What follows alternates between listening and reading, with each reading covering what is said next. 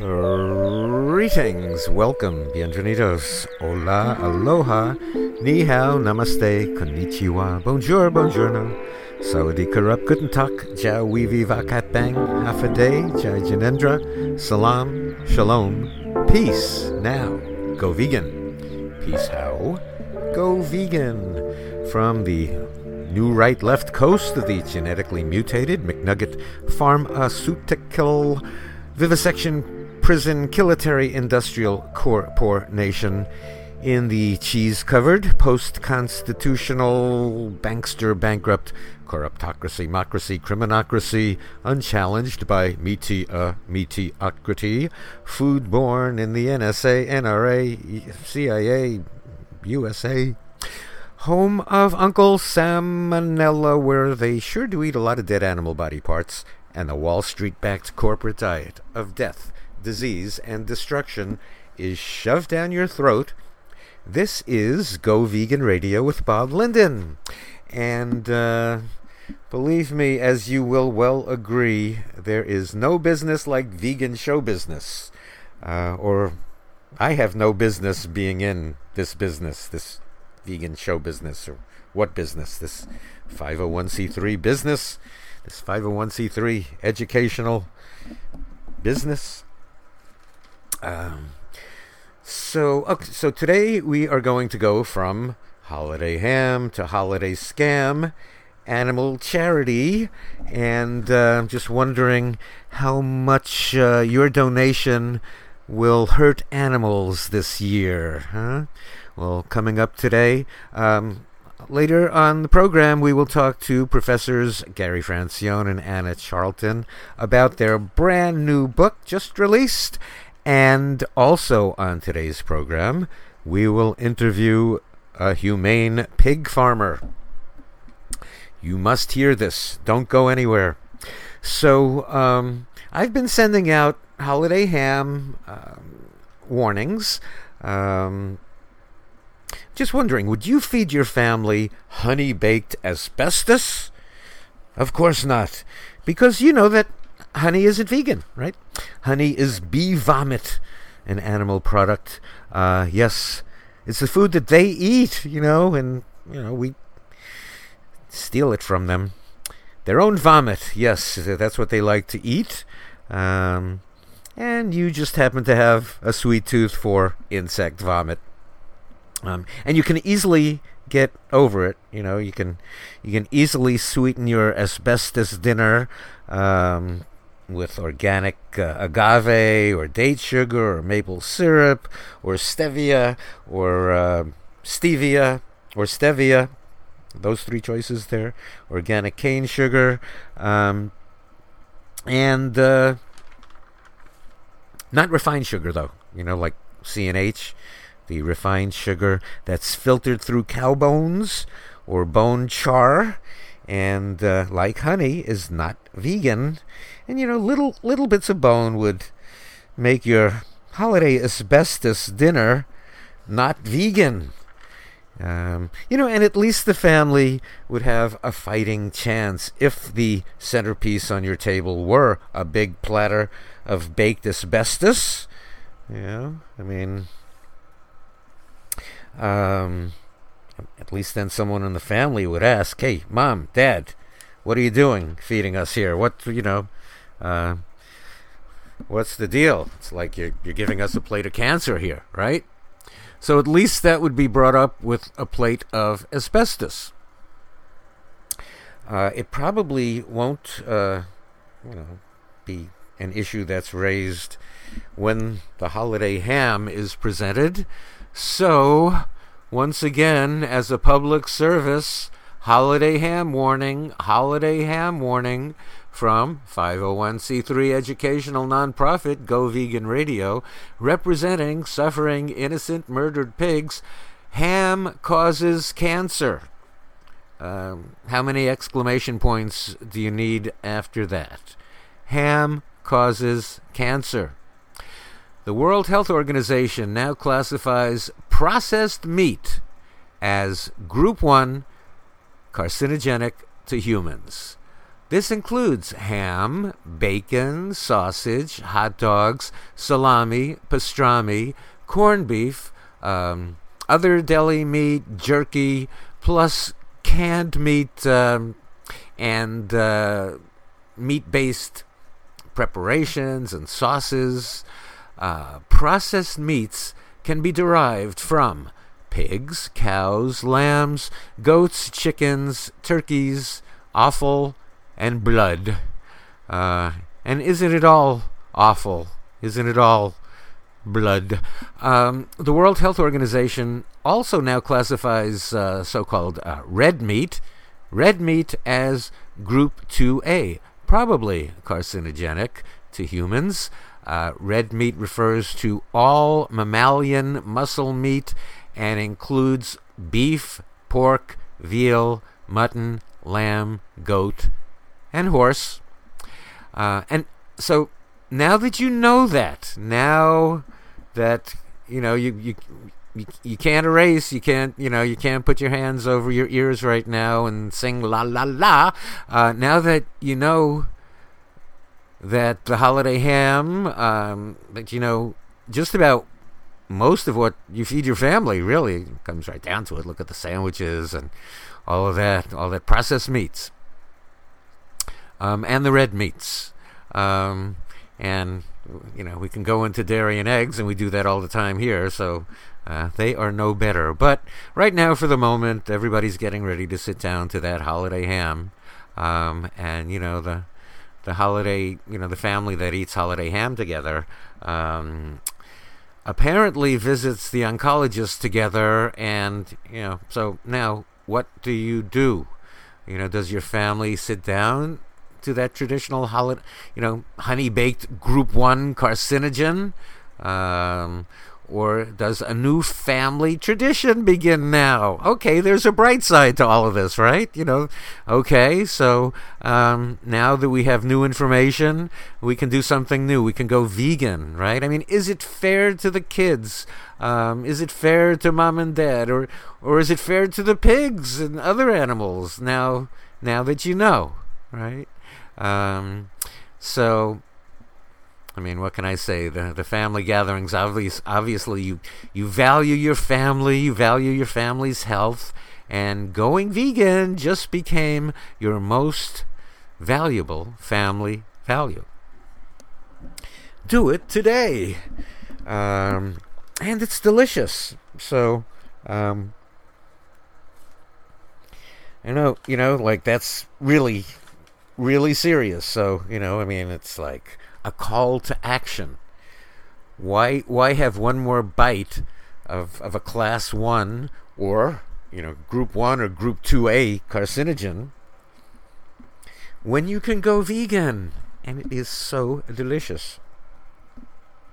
I mean, let, let me just recommend just just look at the menu at Vegetarian House. Vegetarian House is a vegan restaurant in San Jose, 520 East Santa Clara Street go to vegetarianhouse.us and just look at the menu, you know, just to think like, wow, you know, vegans vegans have it pretty pretty good when it comes to to food, you know, we we don't sacrifice anything and we don't sacrifice anyone, so there is your warning um, from Go Vegan Radio. So you can thank me. By the way, if, if you like, sure. Thank Go Vegan Radio for the information that saves your family your family's life. Uh, you can make a donation at goveganradio.com. Uh, find the donate button there. You can support us through Patreon. You can send a check to Go Vegan Radio, P.O. Box 475414, San Francisco, California 94147. And uh, yeah. So uh, thanks Thank, thanks, Go Vegan Radio with Bob Linden, for the information that saved our family's life. We are going to go vegan, and uh, the money we were going to spend at Honey Baked Ham, we're, we're going to send to you now. Okay? And uh, thank you, uh, Go Vegan Radio with Bob Linden, for being one of the only media outlets to inform us that going vegan is the only solution to uh, climate change that since animal agriculture is the number one cause of climate change, responsible for at least 51% of human caused greenhouse gas emissions. Um, going vegan is the only solution. That's what the top climate specialists in the world tell us. So, uh, seems like we have a, a, mighty important radio program right here. You know, I mean, uh, look look at what's out there, and here we have Go Vegan Radio. We've been doing this now for 16 years. We started in 2001 uh, on radio stations in Los Angeles and then San Francisco. We started on KRLA and then added on KYCY, the CBS affiliate in um, San Francisco. We've been on the Air America Radio Network, um, Alex Jones Network, the Genesis Communications Network, and we're doing this here podcast right now. And uh, we are dedicated to the vegan cause. So, I mean, if uh, which is uh, what's most important, apparently, if that's what can save your family and save the planet. And not too many people are talking about it in that way. Um, we ask your support uh, in helping us spread the word uh, in even greater ways. We've been involved with organizing major events like the World Vegan Summit and Expo, and Planet Fest and Community Fest, and um, and we want to keep doing that. Except it seems like uh, most of the most of the funding has been diverted away from that vegan cause, the most important cause, the only one that saves your family, saves the planet. Um, and so, oh, so let me, you know, all, all of these organizations like to take, uh, you know, like like to claim victories, so people will send donations this is the time of year where people are asking for donations. So um, it has been reported recently in Report Buyer UK that the um, vegan population in the United States has surged to 6%, um, up from 1% in 2014. So Go Vegan Radio with Bob Linden would like to take credit for that surge uh, 6% of the U.S. population now identifies as vegan, which uh, means millions and millions of people if you do the math, right? I mean, could it be 18 million? What? So is that an overestimate? Could it be 15 million? 12? 11? 10? When I grew up in New York City, the population was 8 million. It was the biggest city in the U.S. That's huge. So, um, help us uh, keep it going and keep it growing uh, with the information that people need and the events and the media. Um, and of course, you know when you when you think uh, you know of Go Vegan Radio, Go Vegan Radio with Bob Linden, what what comes to mind first for you, huh? What um, investigative reporting? Okay, yeah, all right, I'll I'll go with that uh, for for today's show. All right. Very good, very good. Um, and yes, uh, you know, I just happen to uh, have uh, something on today's program to, to prove that. We, the Go Vegan Radio hidden microphone was there. The annual award ceremony for animal charity evaluators. Um, that's right. We we were there. We we were there undercover. Hidden microphone at the 2017 Animal Charity Evaluators Scammy Awards. And this event was held at a uh, Chipotle's in Hoboken, New Jersey. Um, why Chipotle's? Um, well, it was said that uh, Bruce Friedrich had coupons, and uh, Bruce Friedrich is Nick Cooney's partner in New Crop Capital. Bruce Friedrich uh, is the director of the Good Food Institute. So when uh, Bruce Friedrich says something is good food, uh, this group listens. Uh, in fact, back when he was with PETA, Bruce Friedrich said uh, he thanked Chipotle. Uh, he thanked Chipotle. Chipotle for improving the dying methods of the animals, as he said it. So, um, and so there you have it. So uh, as I said, Go Vegan Radio was uh, undercover with microphones there, uh, recording this private dinner for Nick Cooney's family and friends, whom he personally invited, and uh, he uh, he was the host, and now uh, will join that event. And by the way, if if any of the um, characters, people at at this animal charity evaluators event sound like me. Um, it, it's probably because of the processing in my computer, the audio processing, and you know the the programs we're using. So um, I can assure you that these are uh, the uh, the actual people uh, there at, at, at this event. So I'll just hit the uh, the play button here, and uh, it'll be uh, Nick Cooney. Okay, all right. So. Welcome, everyone, to Nick Cooney's Animal Charity Evaluators 2017 Scammy Awards with Nick Cooney. I'm your host, Nick Cooney.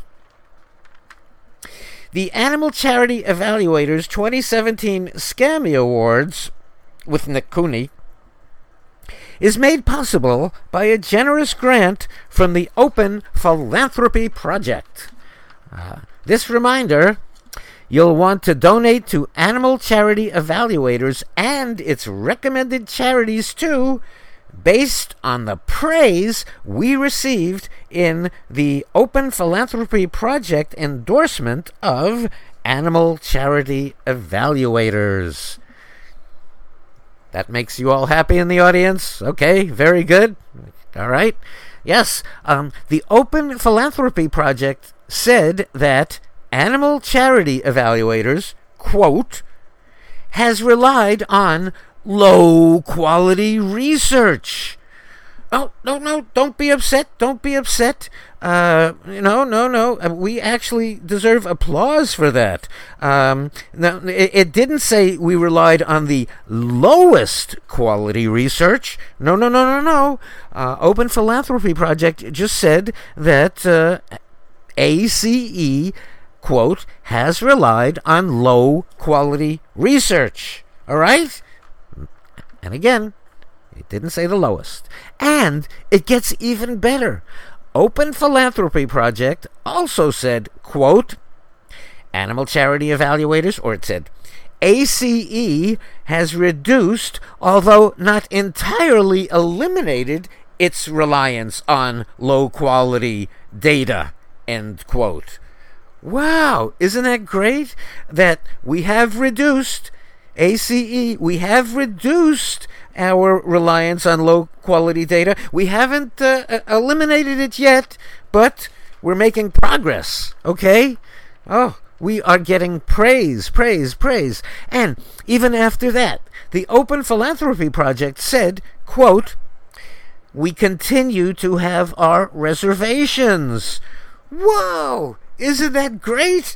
With accolades and a glowing assessment of us like that, you know what the Open Philanthropy Project did next? Do you know? It gave animal charity evaluators a grant for $500,000 for not using the lowest quality research. Huh? Isn't that great? And that brings us to our first Scammy Award of the night the 2017 Person of the Year. And it goes to Lewis Bollard. Yes, the Animal uh, Welfare Director of the Open Philanthropy Project. He's the guy that writes the checks. You all know Lewis very, very well.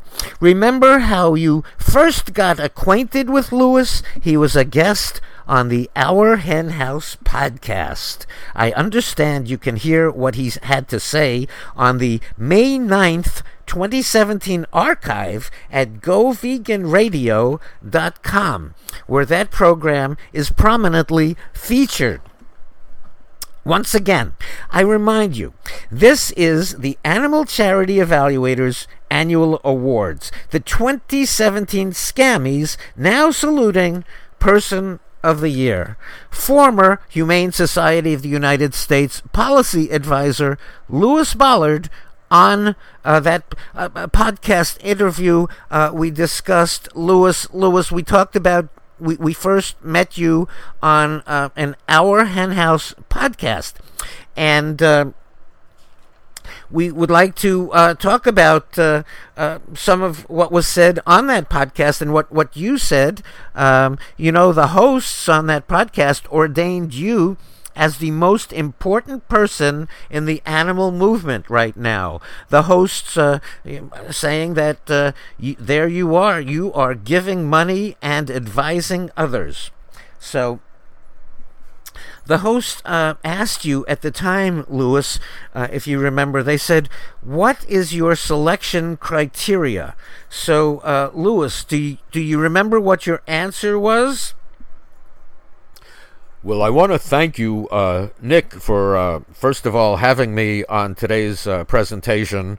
Um, I know people might expect me to uh, have an Australian accent. Um, uh, but uh, I've been working on losing that, especially uh, for the crowd here in New Jersey. I would like the crowd to uh, be able to understand me. So I'm, I'm here in the United States. I went to Harvard and Yale, and uh, I think it's about time that, you know, I I talk like an American, uh, so I am. Uh, I, I, hope I'm doing a good job uh, losing my accent, but I can assure you, I, I am Australian. I'm drinking a Foster's right here now. Um, hey, uh, uh, throw another um, cage-free shrimp uh, shrimp on the Barbie there, please, for me.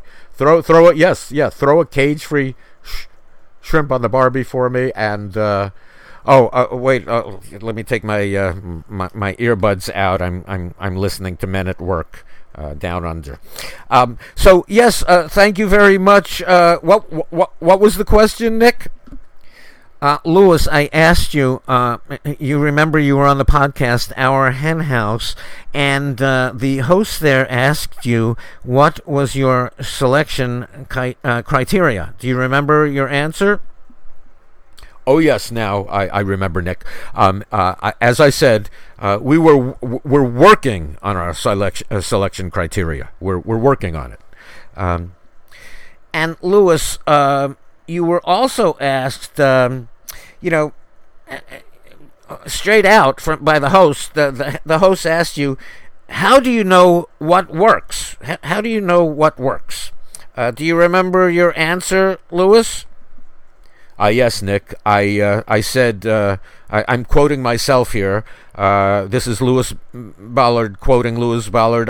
I remember saying, "quote I definitely don't know yet what the best way forward is." Uh, end quote. Uh, quoting myself here, Nick. Um, well, that, that's uh, that, that that was uh, very honest of you, uh, Lewis, uh, uh, on that podcast, and, and the, the host there uh, seemed to be very thankful for you saying, you know, that that you know they, they appreciated your honesty in saying that you you didn't know, you didn't you, you didn't know what you were doing, and you didn't know your criteria yet. So um, that we, we, we, they were appreciating your your honesty, um, and um, let's see. So that was uh, you you were you were asked how do you know what works? Okay, um, and uh, then also uh, Lewis, you were uh, asked. Uh, let's see. I have it right here in front of me. You, Lewis, uh, you were asked. Um, is it a problem to ask people to go vegan? Uh, that's what the hosts asked you. Uh, is it a problem to ask people to go vegan? And uh, Lewis, do you remember uh, what what your answer was at the time? Do you remember? Uh, oh yes, uh, Nick. I, I well, I don't know. What? You, you, oh, so Lewis, you don't remember what your answer was? No, no, that was my answer. My my my answer was uh, I don't know. Uh, when they asked me, uh, you know, is it a problem to ask people to vegan to, to go vegan? I don't know. Well, Lewis, again, uh, it's just wonderful uh, that uh, you are the person of the year. Person of the year. Um, congratulations. And uh, now, um, we award the uh, 2017. Thank you, Lewis. We're, we're done. You got that? You got your checkbook with you, Lewis? Lewis, Lewis. Okay. Um. Okay. Uh, oh, Lewis is going over to the Barbie. Um. Okay. Well. All right. Anyway, th- th- thank you, thank you, Lewis, uh, for for your in-depth uh, responses uh, to to to all of this. Obviously, you are uh, the uh, the most important person in the animal movement. Uh, oh, oh, Lewis, wait, wait here. You, you forgot your scammy. Take your scammy. Yes, it is. Uh, it's a yes, it is beautiful. The scammy is a beautiful statue of Wayne Pacelle making a bank deposit. Yes, okay. Enjoy, Lewis. Thank you for being with us today. Okay, thank you, Lewis. Okay, um, now we award the 2017 Scammies to our top charity, our top charity picks of 2017. We have them here. That's right. That's why we're here, having our. That's why we're here at Chipotle.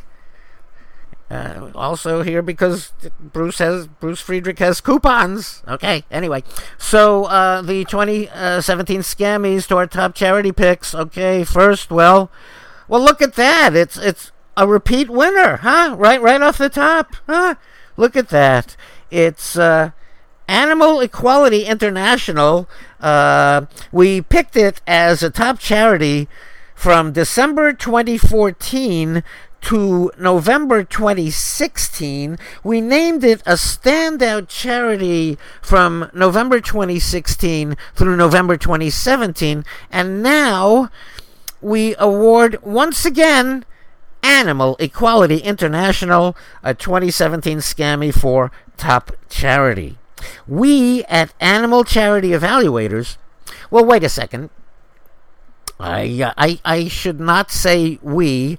I, uh, Nick Cooney, uh, was not uh, a founder. I was not a founder of Animal Charity Evaluators, and uh, I, Nick Cooney, have never been a board member of Animal Charity Evaluators, so obviously I have no influence, no involvement. I'm totally separate, you know. The uh, and uh, oh well, I mean, if if if you mean having. Uh, unless you consider being on the oversight committee for the Animal Charity Evaluators Research Fund, that's really not being involved with Animal Charity Evaluators. If, if I mean, yeah, I mean, I was on the oversight committee for the, but uh, the, the research fund, but.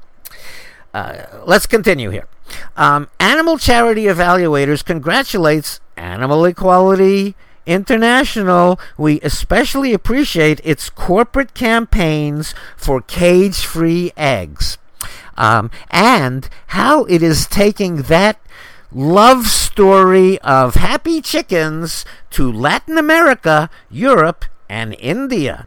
Thank you, Animal Equality, for translating the cage free egg campaign into so many languages. So many languages. Cage free eggs. Love. It, I mean, nothing says love like cage free eggs, right? Okay. Um, thank you also, um, Animal Equality, for using my research. Thank you. Thank you for. I certainly appreciate uh, that you used my research. So from 2014 to 2018, uh, both when animal charity evaluators relied on low quality research, according to the Open Philanthropy Project, and now when it doesn't rely on low quality research, at least we hope we don't, um, uh, amazingly, animal um, charity evaluators seems to still award the same groups. Anyway, so anyway, uh, Animal Equality International has been a top recommendation um, since, uh, you know, 2014. 2014.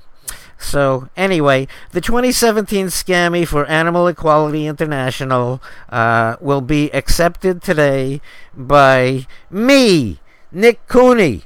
Um, and I thank the founder of Animal Equality International for publishing my book and using my research. As I said, I have nothing to do with Animal Equality International.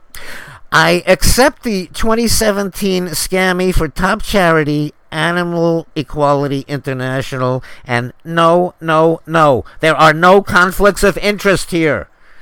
You you read what those mean people were saying on the internet. No, people people keep making accusations that the only charities that always win our to, our, our top choice awards are associated with me. Well, remember, I am not a founder of animal charity of of, of uh, animal charity evaluators, and I have not been on its board.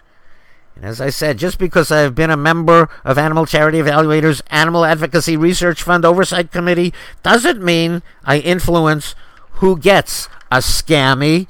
Our next top charity for 2017 is the Humane League, which I founded. Yes, founded by Nick Cooney. And so I'll accept the award for that too. Here, give me give me that statue of Yep, Wayne Pacelle making a bank deposit. Beautiful, beautiful scammy uh, statue.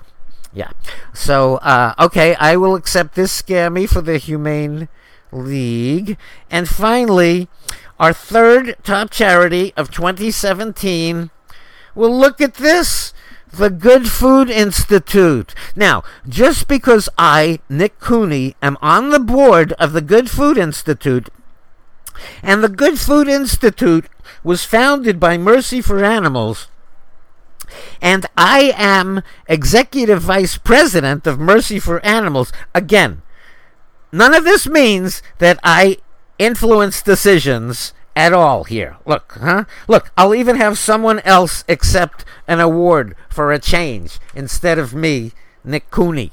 Okay? So accepting the 2017 Scammy for top animal charity for the Good Food Institute, it's it's director Bruce Friedrich, who is a managing trustee just like I am at New Crop Capital, which I founded. Bruce, here's the scammy. Say a few words, okay? Uh, thank you, Nick Cooney. Uh, Animal Charity Evaluators. Hey, uh, did you know Bill Gates bought the Seattle Times today? Yeah, he buys it every day. Okay, thank you, Bruce. Um, we certainly appreciate uh, your humor and the work that you've done on biotech lab meat. I mean, clean clean meat. Uh, you know, the meat that comes from animals that we tell people doesn't come from animals. Yeah, we just take their cells. They just oh, they love to get here. Take my cell. Ah, I have too many cells. Take a cell. Take us, take some cells, huh? Um, so it'll be so great when Good Food Institute gets all the money donated because of animal charity evaluators. We will be able to set up a we, we will set up donor animal farms so that people will be able to eat panda meat, humane, clean, lab panda meat. Mmm, delicious. We can set up labs to feed those cells the blood of unborn cows, which is what they need. Um, but, you know, ow, oh, and we can even set up the gymnasium required to exercise those cells so they grow into the texture of meat that nobody really wants to buy, but is a victory for animals. Okay. Well, uh, so we also thank Bruce Friedrich for his work with Farm Forward um, and uh, the ASPCA, uh, helping to build and enlarge a barn for a heritage turkey producer in Kansas. And we thank Bruce for his past uh, work supporting furnished battery cages. You can see why Good Food Institute is a winner. Again, this year, and why the Humane League is a winner again this year, too. You just can't get enough of cage free egg campaigns, right? Right, everybody? Right. Congratulations. Congratulations to the Humane League. It has been one of uh, the Animal Charity Evaluator's top charities since 2012. I don't know how these groups monopolize the title. They are just that good. Just that good for animals, I should say. So I said it. The Humane League also gets this year's Scammy um, because Animal Charity Evaluators is very impressed with its research from the Humane League labs. And as you know, Animal Charity Evaluators knows research. Okay. Let's see here. Where where are my notes? Where are my notes here? Where where's my my, my assistant, my, my production assistant? Okay, wait. Oh, here we go. Here. All right, I'll find it. I'll find it here in a second. Okay. All right. Nick Cooney doesn't make mistakes like this. Somebody made a mistake for me here on stage just now. Stop it. Okay. All right. I'm back. Nick Cooney. Okay. Okay. Now, the 2017 Scammy. Here, we continue with the awards. The 2017 Scammy for Best Performance by an Animal Charity. This year, it's a tie. Okay. The first Scammy goes to a group, well, you should all know by now. One of the four groups that always wins our top charity designation year after year. Yes, it's the group that partnered with United Egg Producers in support of furnished battery cages. You know it. It's our heroic Mercy for Animals. Yes, our research this year. Um, says that Mercy for Animals deserves recognition and the scammy because it has become an effective advocate for cage free eggs. Congratulations on the scammy for promoting cage free eggs, Mercy for Animals. Okay, and now on to the co winner of this year's scammy for best performance by an animal charity. Well, holy cow, look at that. It's tied with itself. We are making history, people. It is Mercy for Animals.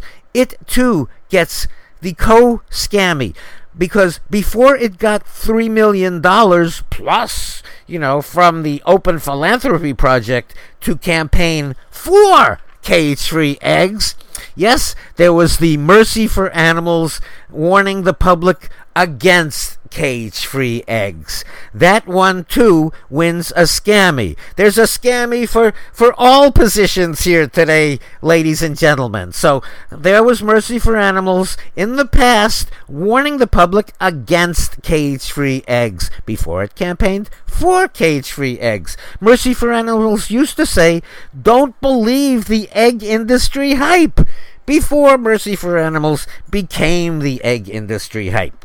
Mercy for Animals on its own website was telling people that with cage free eggs, all the male chicks are ground alive just after being born. It's horrible. They're ground in a macerator. Macerator? Macerator. All the females are mutilated. They're debeaked. And all are murdered when they are no longer productive. 100% of the animals are killed. So exciting. More victories for the animals, for Mercy for Animals, and Mercy for Animals. Okay, let's move on now to the uh, final award. I know. I know you're you're all uh, you're all excited here. Uh, uh move on to the 2017 Lifetime Achievement Award, Scammy. Needless to say, our increased budget at Animal Charity Evaluators, well, has allowed us really to increase the quality.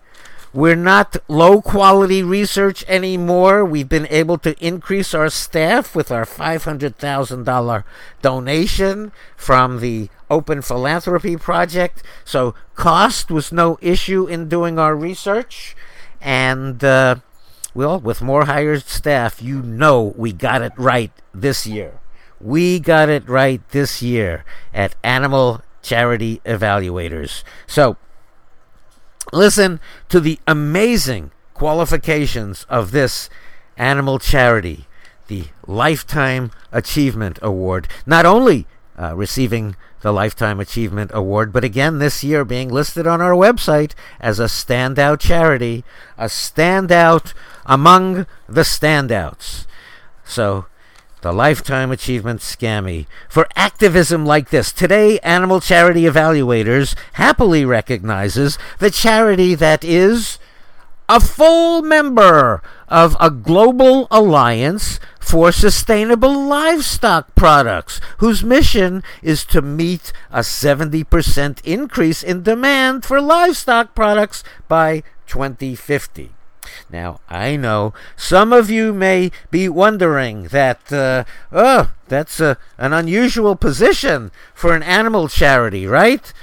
Don't worry, there's more. This animal charity also distributed discount coupons for bacon. Isn't that great? Helping to make humane pig flesh more affordable for everyone. Wonderful activism from this charity. Uh, this year's standout charity proposed legislation in California to eliminate waiting time for cats in shelters and to allow dogs and cats to be sold from shelters to private companies like vivisectors. Standout animal charity, great research from Animal Charity Evaluators. You're hearing it right here first. This year's Lifetime Achievement Scammy winner uh, and uh, Standout Charity also partnered with United Egg Producers and was effective in getting practically the entire animal rights movement to reverse its position, which was opposing furnished battery cages, characterizing them as unacceptable, harmful physiologically and psychologically to birds, and even, well, overnight, then what happened? Suddenly, all these groups are campaigning for them. So, as you can see, this Lifetime Achievement winner is very influential, a standout charity. And not only is our Lifetime Achievement winner the uh, leader in support for furnished battery cages, it is the leader in the cage free egg movement. That's right. And it crowned McDonald's the hero of all true animal activists for the promises that Ronald McDonald uh, uh, promised to make, uh, you know, which uh, is uh, uh, what what the old Mercy for Animals used to complain, you know, used to complain. Wasn't wasn't good for wasn't good for for hens you know, but but now campaigns for them. So anyway, um, so uh, McDonald's now uh, is the uh, hero of uh, the animal activists, thanks to this group, and it doesn't stop there. Our standout charity also sponsored a four-night extravaganza uh, at restaurants in Denver called Hoofin' It. That's right, a different hoofed animal on the menu each night. This is the cutting edge of animal charity. Our award-winning charity also promotes grass fed beef and has numerous agriculture councils comprised of meat, dairy, and egg producers. This is Animal Charity Evaluators research at its finest, you must admit. Our Lifetime Achievement Award winner has shown itself to be quite thrifty. That's important. Thrift, knowing how to spend uh, the funds that come in. And so, uh, the uh, this charity was very thrifty in uh, the funds that it spent in uh, disaster relief and rescue. It spent very little of uh, it, the money it got for disaster relief on rescue uh, in those disasters. So um, that's thrifty, and uh, so we could go on and on about the accomplishments of today's uh, uh, Lifetime Achievement Award winner, you know, and how it's been managed by a pig farmer, you know, a big tent, big tent, pig farmer managed it, had a lot of influence on its policies, yeah, and also recognizing this animal charity um, would like you to donate to it to help it reach recoup the $25 million in donor money that it had to cough up to Ringling Brothers in, um, in a settlement in a racketeering uh, settlement. Um, and of course, you know by now this scammy goes to the Humane Society of the United States. And accepting the award uh, will be pig farmer Joe Maxwell, the Humane Society of the United States uh, vice president who, who ran the place. And uh, Joe, Joe will be working his way through the crowd. Actually, he's, he's handing out the discount bacon, bacon coupons to everyone. Everyone grab one, okay? All right. Uh, th- terrific. T- t- uh, hey, um, oh, oh, we're out of time. Look at that, uh, ladies and gentlemen, uh, Chipotle, we, we got to get out of this private room here. Uh, they got more people coming in. So uh, we hope you enjoyed this year's Nick Cooney's Animal Charity Evaluators Scammy Awards, presented by Nick Cooney.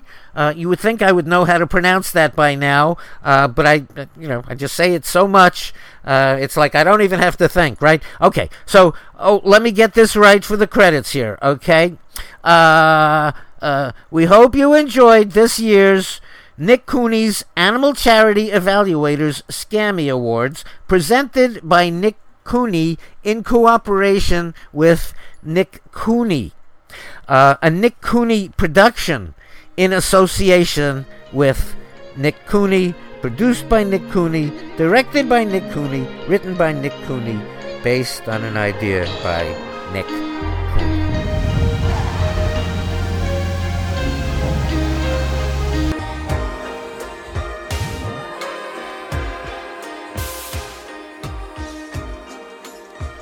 Okay, we are back to reality. There you have it. Uh, directly from the awards dinner, huh? Okay.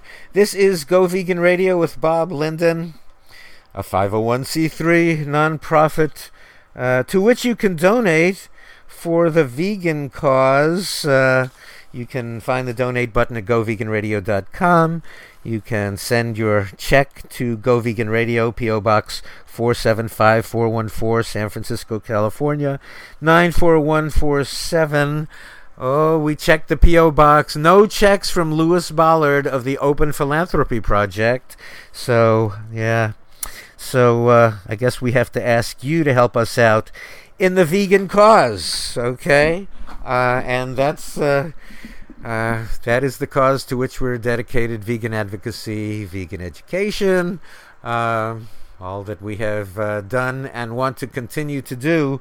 Uh, but as you can see, all the money seems to be um, taking a detour uh, to. What can you say? you know the causes of animal abuse, and so if if you if you support the vegan cause, we would greatly appreciate it if you would go to goveganradio.com and make a donation.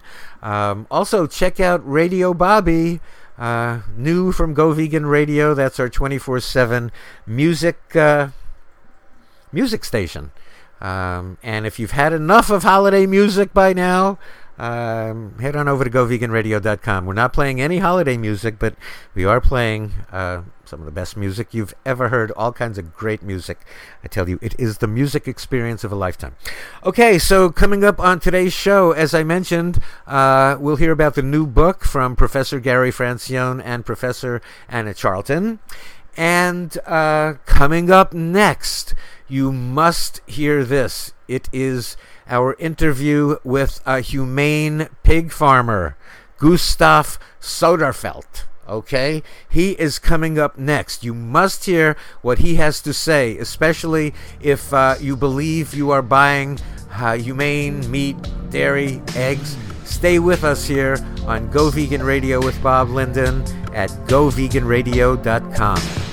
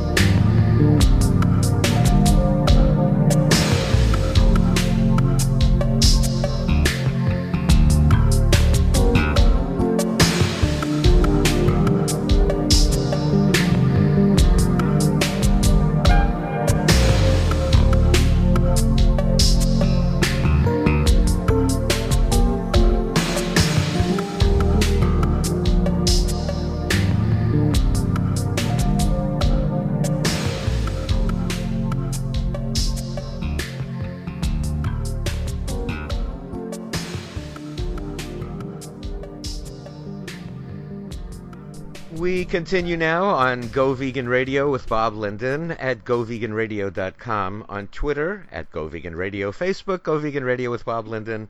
Uh, don't forget we have our new 24/7 music radio station at radiobobby.com. And you can support us with a tax deductible donation so we can keep on going and um, keep the radio show happening, Radio Bobby, and of course, uh, we've been involved with uh, producing many events in the past, and we want to do more in the future. So uh, we need your help to do that. So um, there's a donate button at goveganradio.com. Also, you can support us through Patreon. So today um, we are going to talk to a farmer, a farmer in Sweden. Gustav Soderfeldt um, is in Sweden, and uh, welcome, Gustav. How are you today? I'm fine. Uh, thanks for having me on, Bob. And thank, yeah, hello. Th- thank you for being with us. Yeah. So, um, so Gustav, uh, your story is very interesting, and will of course be interesting to my audience. Um, what was it about 11 years ago? You you you grew up in the city. Um, yeah, I'm from the city originally. Yes. What what's um, what city? Uh, if I if I if I um, it's Malmö. It's in the south of Sweden, very close to Copenhagen, uh, ah. in Denmark. Okay. So um, yeah, so. I I grew up there there in the city and um, became more and more you know and I didn't I wasn't really happy in the city you know. I wanted to move out to the countryside and and and uh, start a farm really. That's the that's the beginning of the story. Uh-huh. So you were living in the city. You weren't happy living in the city. How what were you doing in this were you? I was studying. I was working a little bit as a journalist uh, doing some small jobs here and there you know. I just mm-hmm. you know wanted to be a bit closer to nature I think and get away from the, the, the hustle and the bustle of the city, mm. the, the, traffic, you know, and um, also I, I really like doing things, so I, I wanted to, you know, build stuff and make things and and uh, make a difference. Uh, um, I think so. Uh, I, I, was kind of, you know, really wanted to to get my hands dirty and and start uh, doing things. I think. Mm-hmm. Well, in the city, you can get your hands dirty in many different ways, but.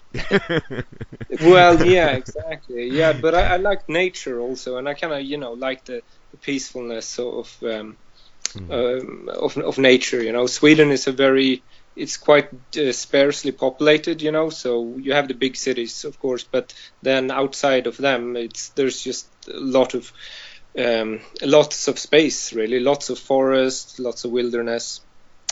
Uh, beautiful. I'm, I'm, I'm, tempted. I'm tempted. Believe me, I'm in, I'm in the city. I'm, I'm you're, you're tempting me. So, so how did um, so so how did a, a, farm come about? How did how did you get into farming? Um, so I was um, I'd worked a little bit in farming before, but uh, I was also just theoretically very interested in farming. I'd studied permaculture a lot. I'd studied, you know, self-sufficiency farming a lot. Also, I also was reading a lot about environmental issues. This was back in 2006, I think. So the whole climate debate was uh, raging, and uh, um, I think environmental issues were more on the top of the um, political agenda than they are now. Now we're just talking about Donald Trump and such. But back 10, 12 years ago, that that was a bigger issue than it was now. So I was I was very like I was an environmentalist. You could you could say I was very interested in in in um, you know doing something for the environment and and uh, and uh, caring for nature. I think. Mm-hmm. So, uh, so how did the farm start, how, or how did you get into farming? What did you? So that so that was my farming interest, and it just happened that my family had a place um, in kind of middle of Sweden that used to be a farm, but now was not used as a farm. It hadn't been used as a farm for like 40 years or something. Um, so um, it was used as a summer house and just in the summers.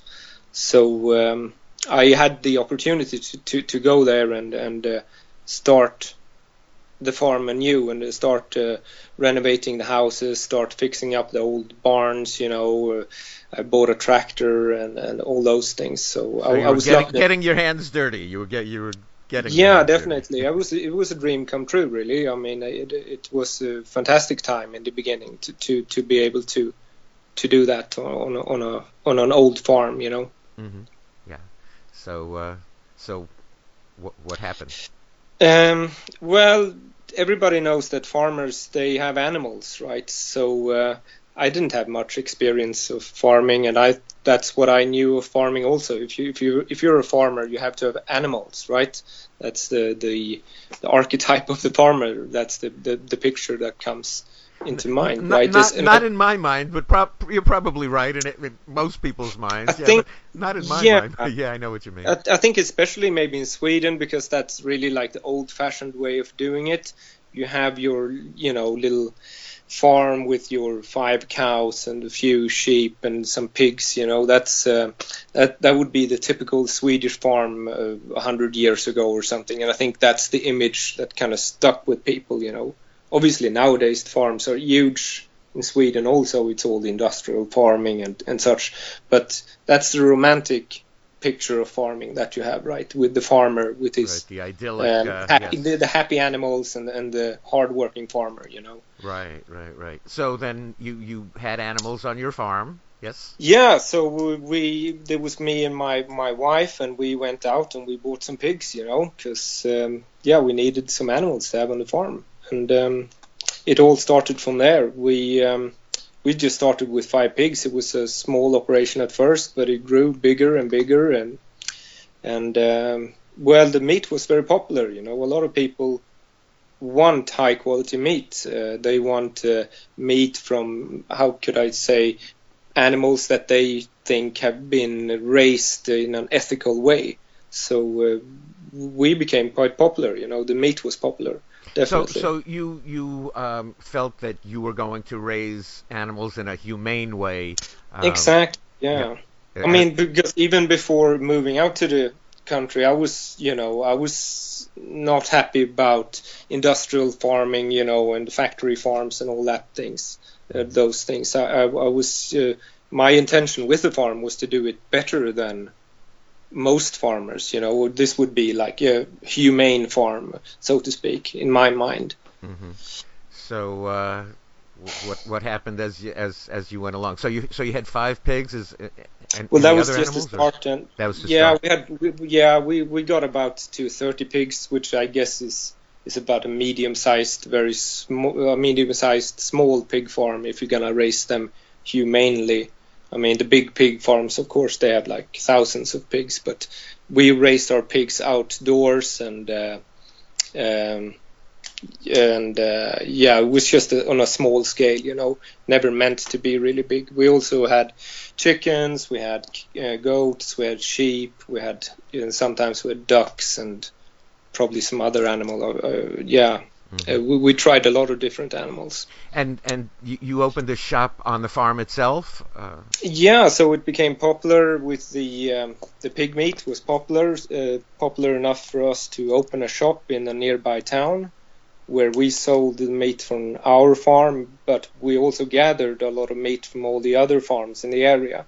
So the were they Shop. supposedly humane farms also, or uh, yeah, so we would just pick the farms that we thought were good, you know, and uh, sell meat from from their farms. And you and you Um, became popular because people were concerned about animals and, and Exactly, yeah, I mean, I think- or Exactly. I mean, most people are quite concerned about animals in, in some way, right? I mean, they want to be told that the meat they consumed is um, is um, good to eat. I mean, that it's ethic- ethical, right? That it's been humanely um, raised. I mean, most people have that concern. sure, Um, sure. I mean, that's uh, it's a huge movement around the world now. To you know, I mean, Definitely. that's uh, Definitely, there's so many people who are really sick about factory farming and, and such, you know. So if I could tell people that, you know, if you buy this meat, you don't have to have a bad conscience about eating meat. The the demand for that is huge, you know. That's what people wanted to hear, you know. that's everybody that's the wants- trend world right, worldwide right now, right? It's, it's, uh, Exactly. I mean, everybody that- wants to be told, oh, the the meat I'm buying is humane. The animals are doing fine. So there's Uh, a huge demand for that, you know. And if if you tell people that, I mean, it doesn't even have to be true. And there's a lot of problem with small scale farming. Also, it, it's not necessarily good. Uh, I mean, people think that it's necessarily nice uh, or humane just because it comes from a small farm, but that's not necessarily so, right? But if you tell them that, they want to hear that. People want to hear that um, the meat they're eating is, is good meat. meat sure, there, there, there's there's packaging on um, animal uh, so-called animal products here that says certified humane, right? So how you know, what, what more do you need to, to know than on the packaging it says certified humane, right? So exactly, yeah. Uh, and but, people would, I mean, that that really, even if you eat such meat just like once a week, you feel good, and then you can eat factory farmed meat the other six days a week. So yeah, people right. like so, so they so they don't eat hundred percent of uh, the the propaganda meat. They they eat a small percentage. Very very very very few people do eat hundred percent uh, of this uh, nice meat, so, so to speak. So-called humane, so-called because ethical. it's uh, yeah, it's expensive. You know, it's uh, it costs a lot of money to raise animals in an ethical way. Mm-hmm.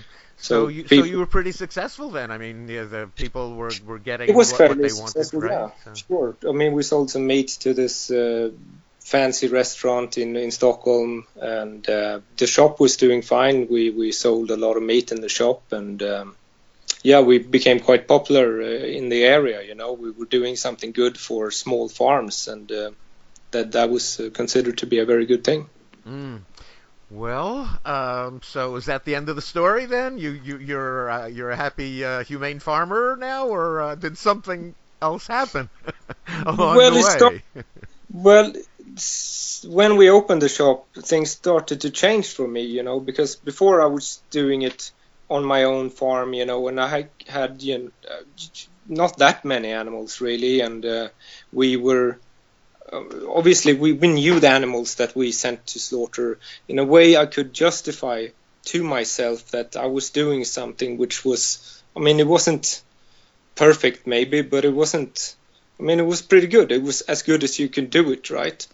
As, and, as, as uh, good as you could do. I mean, I, you know, the I, I'm, I'm very opposed to the Humane Society of the United States, which is a big mm. proponent of, of humane meat here. And so uh, its uh, CEO, Wayne Pacelle, says, you know, the animals have a good life, but then they have, you know, one bad day. And everybody laughs, you know. It's a, you know, the, the one bad day is when, when they're slaughtered. So, what were, yeah. were, were you? But I, w- I would justify when I was doing it. I would justify it for myself that I, I, needed meat in my diet. There was no way of getting around it. I mean, you you you have to eat meat. So mm-hmm. that was my basic presupposition, right? That um, meat is absolutely necessary in the human diet. I, I, I, I, didn't think veganism was a realistic option. I'd, I'd never really considered veganism. I I was living in the countryside. There's no vegans in the countryside, right?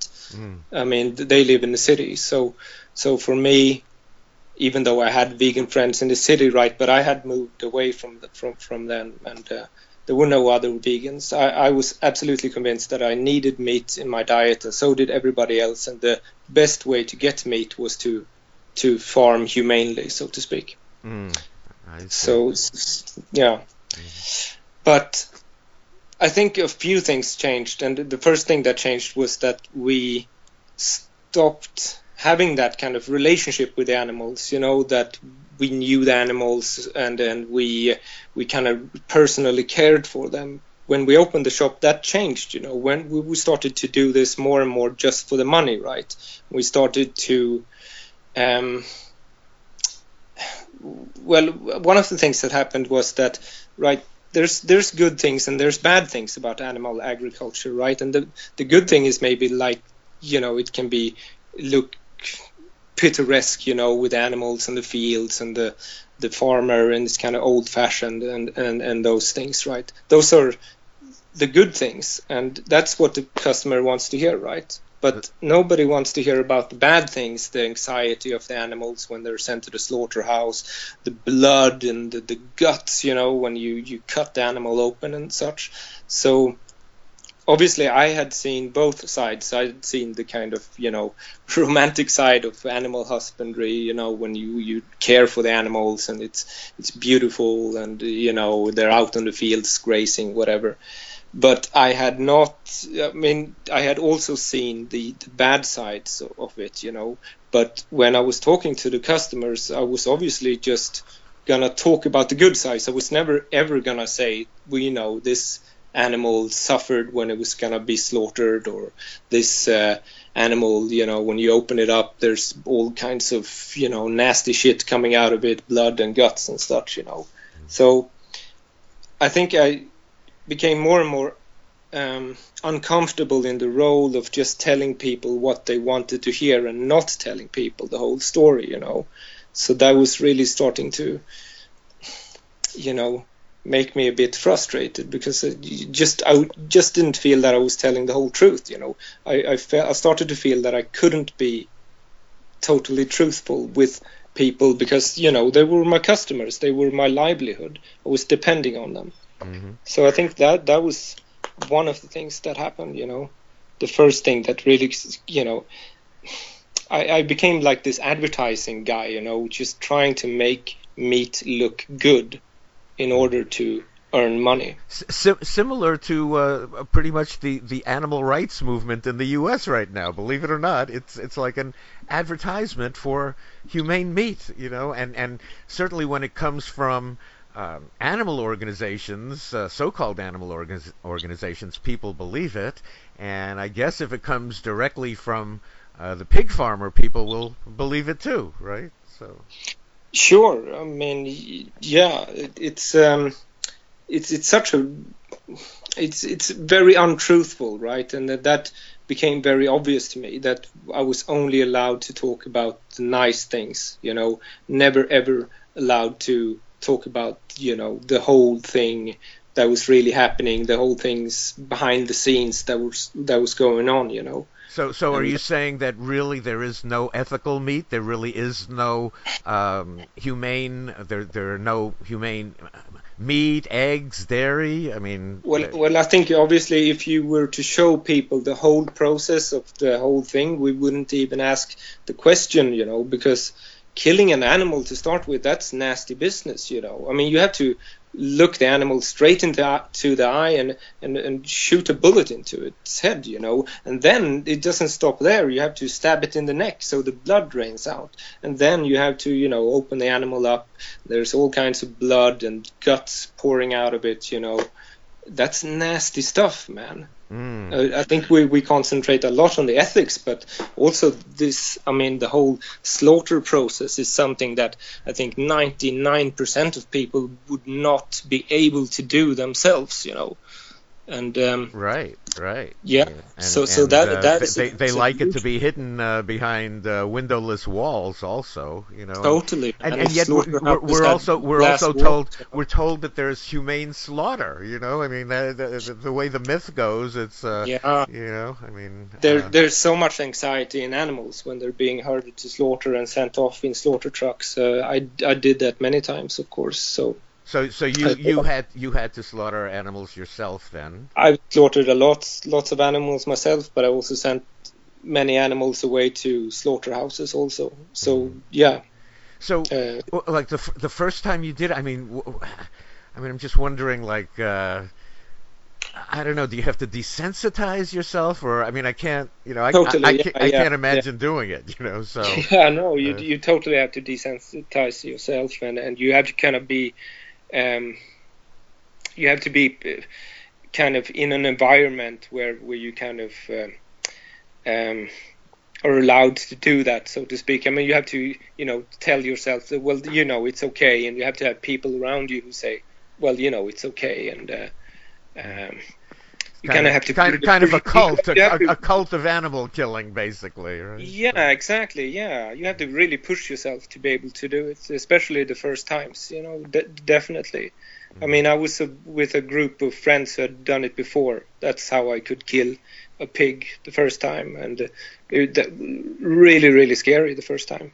Mm-hmm. After a while, you get used to it. I mean, so you can just switch that empathic side of your brain off, you know, and just mm-hmm. shoot and and but, these uh, these are animals with whom you've been living, or you've given them names, or you've exactly, gotten yeah. close to them. I mean, you're they're practically family members if it's a small group, sure. isn't it? Or... I mean, yeah, we, we you have to stop giving them names. You know, that's one of the things we we realized pretty soon because if you give them names, uh, that just makes it harder to kill them later. I think. Mm. but um, no, it's uh, it's um, it's very nice. I still remember the first time I shot a pig, and uh, as you said, that was a pig that I had known for a long time. It uh, it had a personality, you know. It had, yeah, I, I, you know, I had that pig since it was a piglet.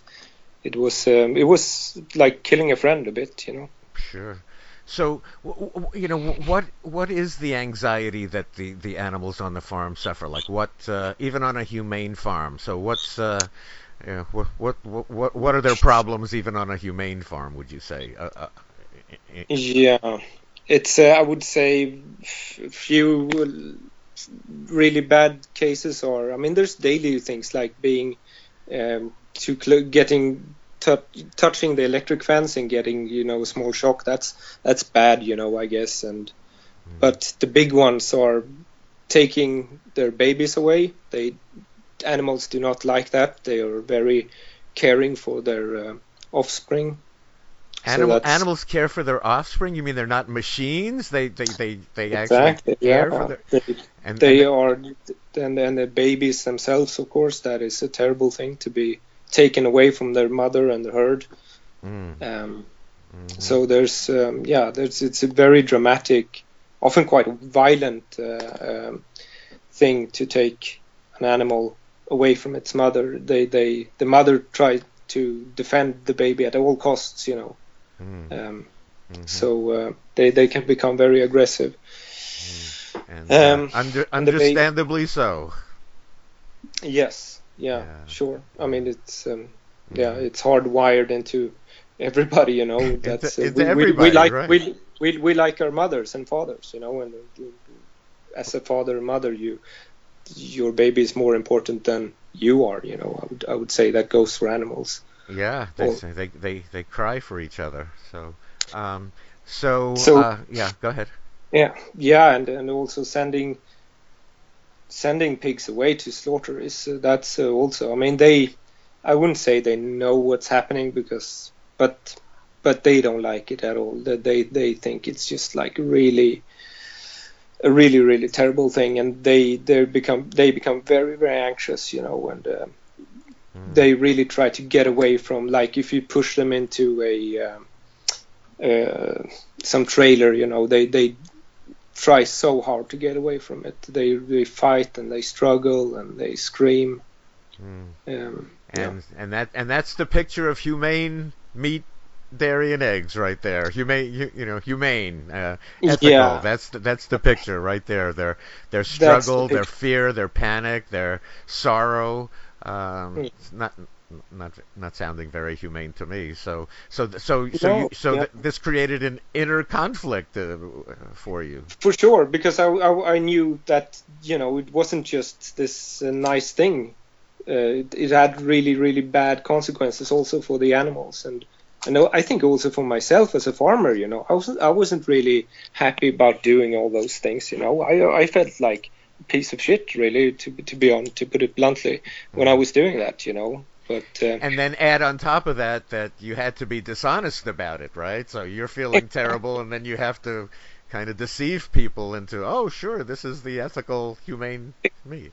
So when the meat came back from the slaughterhouse a week later, I had to stand there in the shop and say, you know, wow, this is really, really good, and uh, you know, look at the fat on this pork chop. You know, it's uh, gonna be, it's gonna be really, really tasty, and uh, you know, I take well care of my animals and all that. But my, you know, kind of inner emotions or whatever about this, uh, that that that was this is hard work really emotionally hard work you have to really um, mm. uh, switch off your empathy to do this that that was obviously not something i could discuss with my customers sure mm-hmm.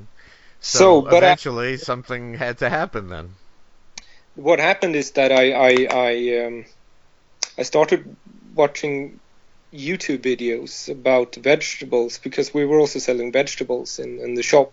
And if you watch YouTube videos about vegetables, you kind of you get um, all these vegan YouTubers in your in your um, YouTube stream, you know. Mm-hmm. And I mm-hmm. started to watch uh, vegan YouTubers. Oh, well, I'll I'll put in a word now for uh, YouTube.com/slash Go Vegan Radio. I have, I, I, guess I have things going on YouTube as uh, m- myself, a number of uh, videos there. But uh, do, do, you remember what you were saying? Who uh, uh or I was watching these because I was uh, uh, watching these uh, vegetable videos that mm-hmm. got me into raw, raw, raw food veganism, mm-hmm. and there were people like FullyRaw Kristina. She's from Houston, I think, mm-hmm. and there were others like Freelee the Banana Girl and. Doug Graham. Mm-hmm. Um, yeah. Uh, and those because I didn't really have any vegan friends there in the countryside, and uh, hmm. those. Now, now you vegan... said you did have vegan friends in the city, though. They're, they're, uh, yeah, but th- that was you know a few years back, you know, so I didn't really have contact with them. And and they didn't uh, you, you, like have an impact on you at the time to where why are they vegan and no, not not really. No, mm. no. That was the thing of the past. I would say. You know, I was doing the whole country thing. So. Right. And you still felt you you felt meat was necessary. Yeah, and they, then they were there on YouTube, mm. obviously looking very healthy, and they were vegans, and that mm-hmm. just I I that didn't match my worldview at all. You know, yeah. how could it be? Well, well, I'm vegan now for 33 years myself, going on 34 years. So you know you can live at least that long as a vegan. Yeah, so, that know, sounds so. Uh, that's great.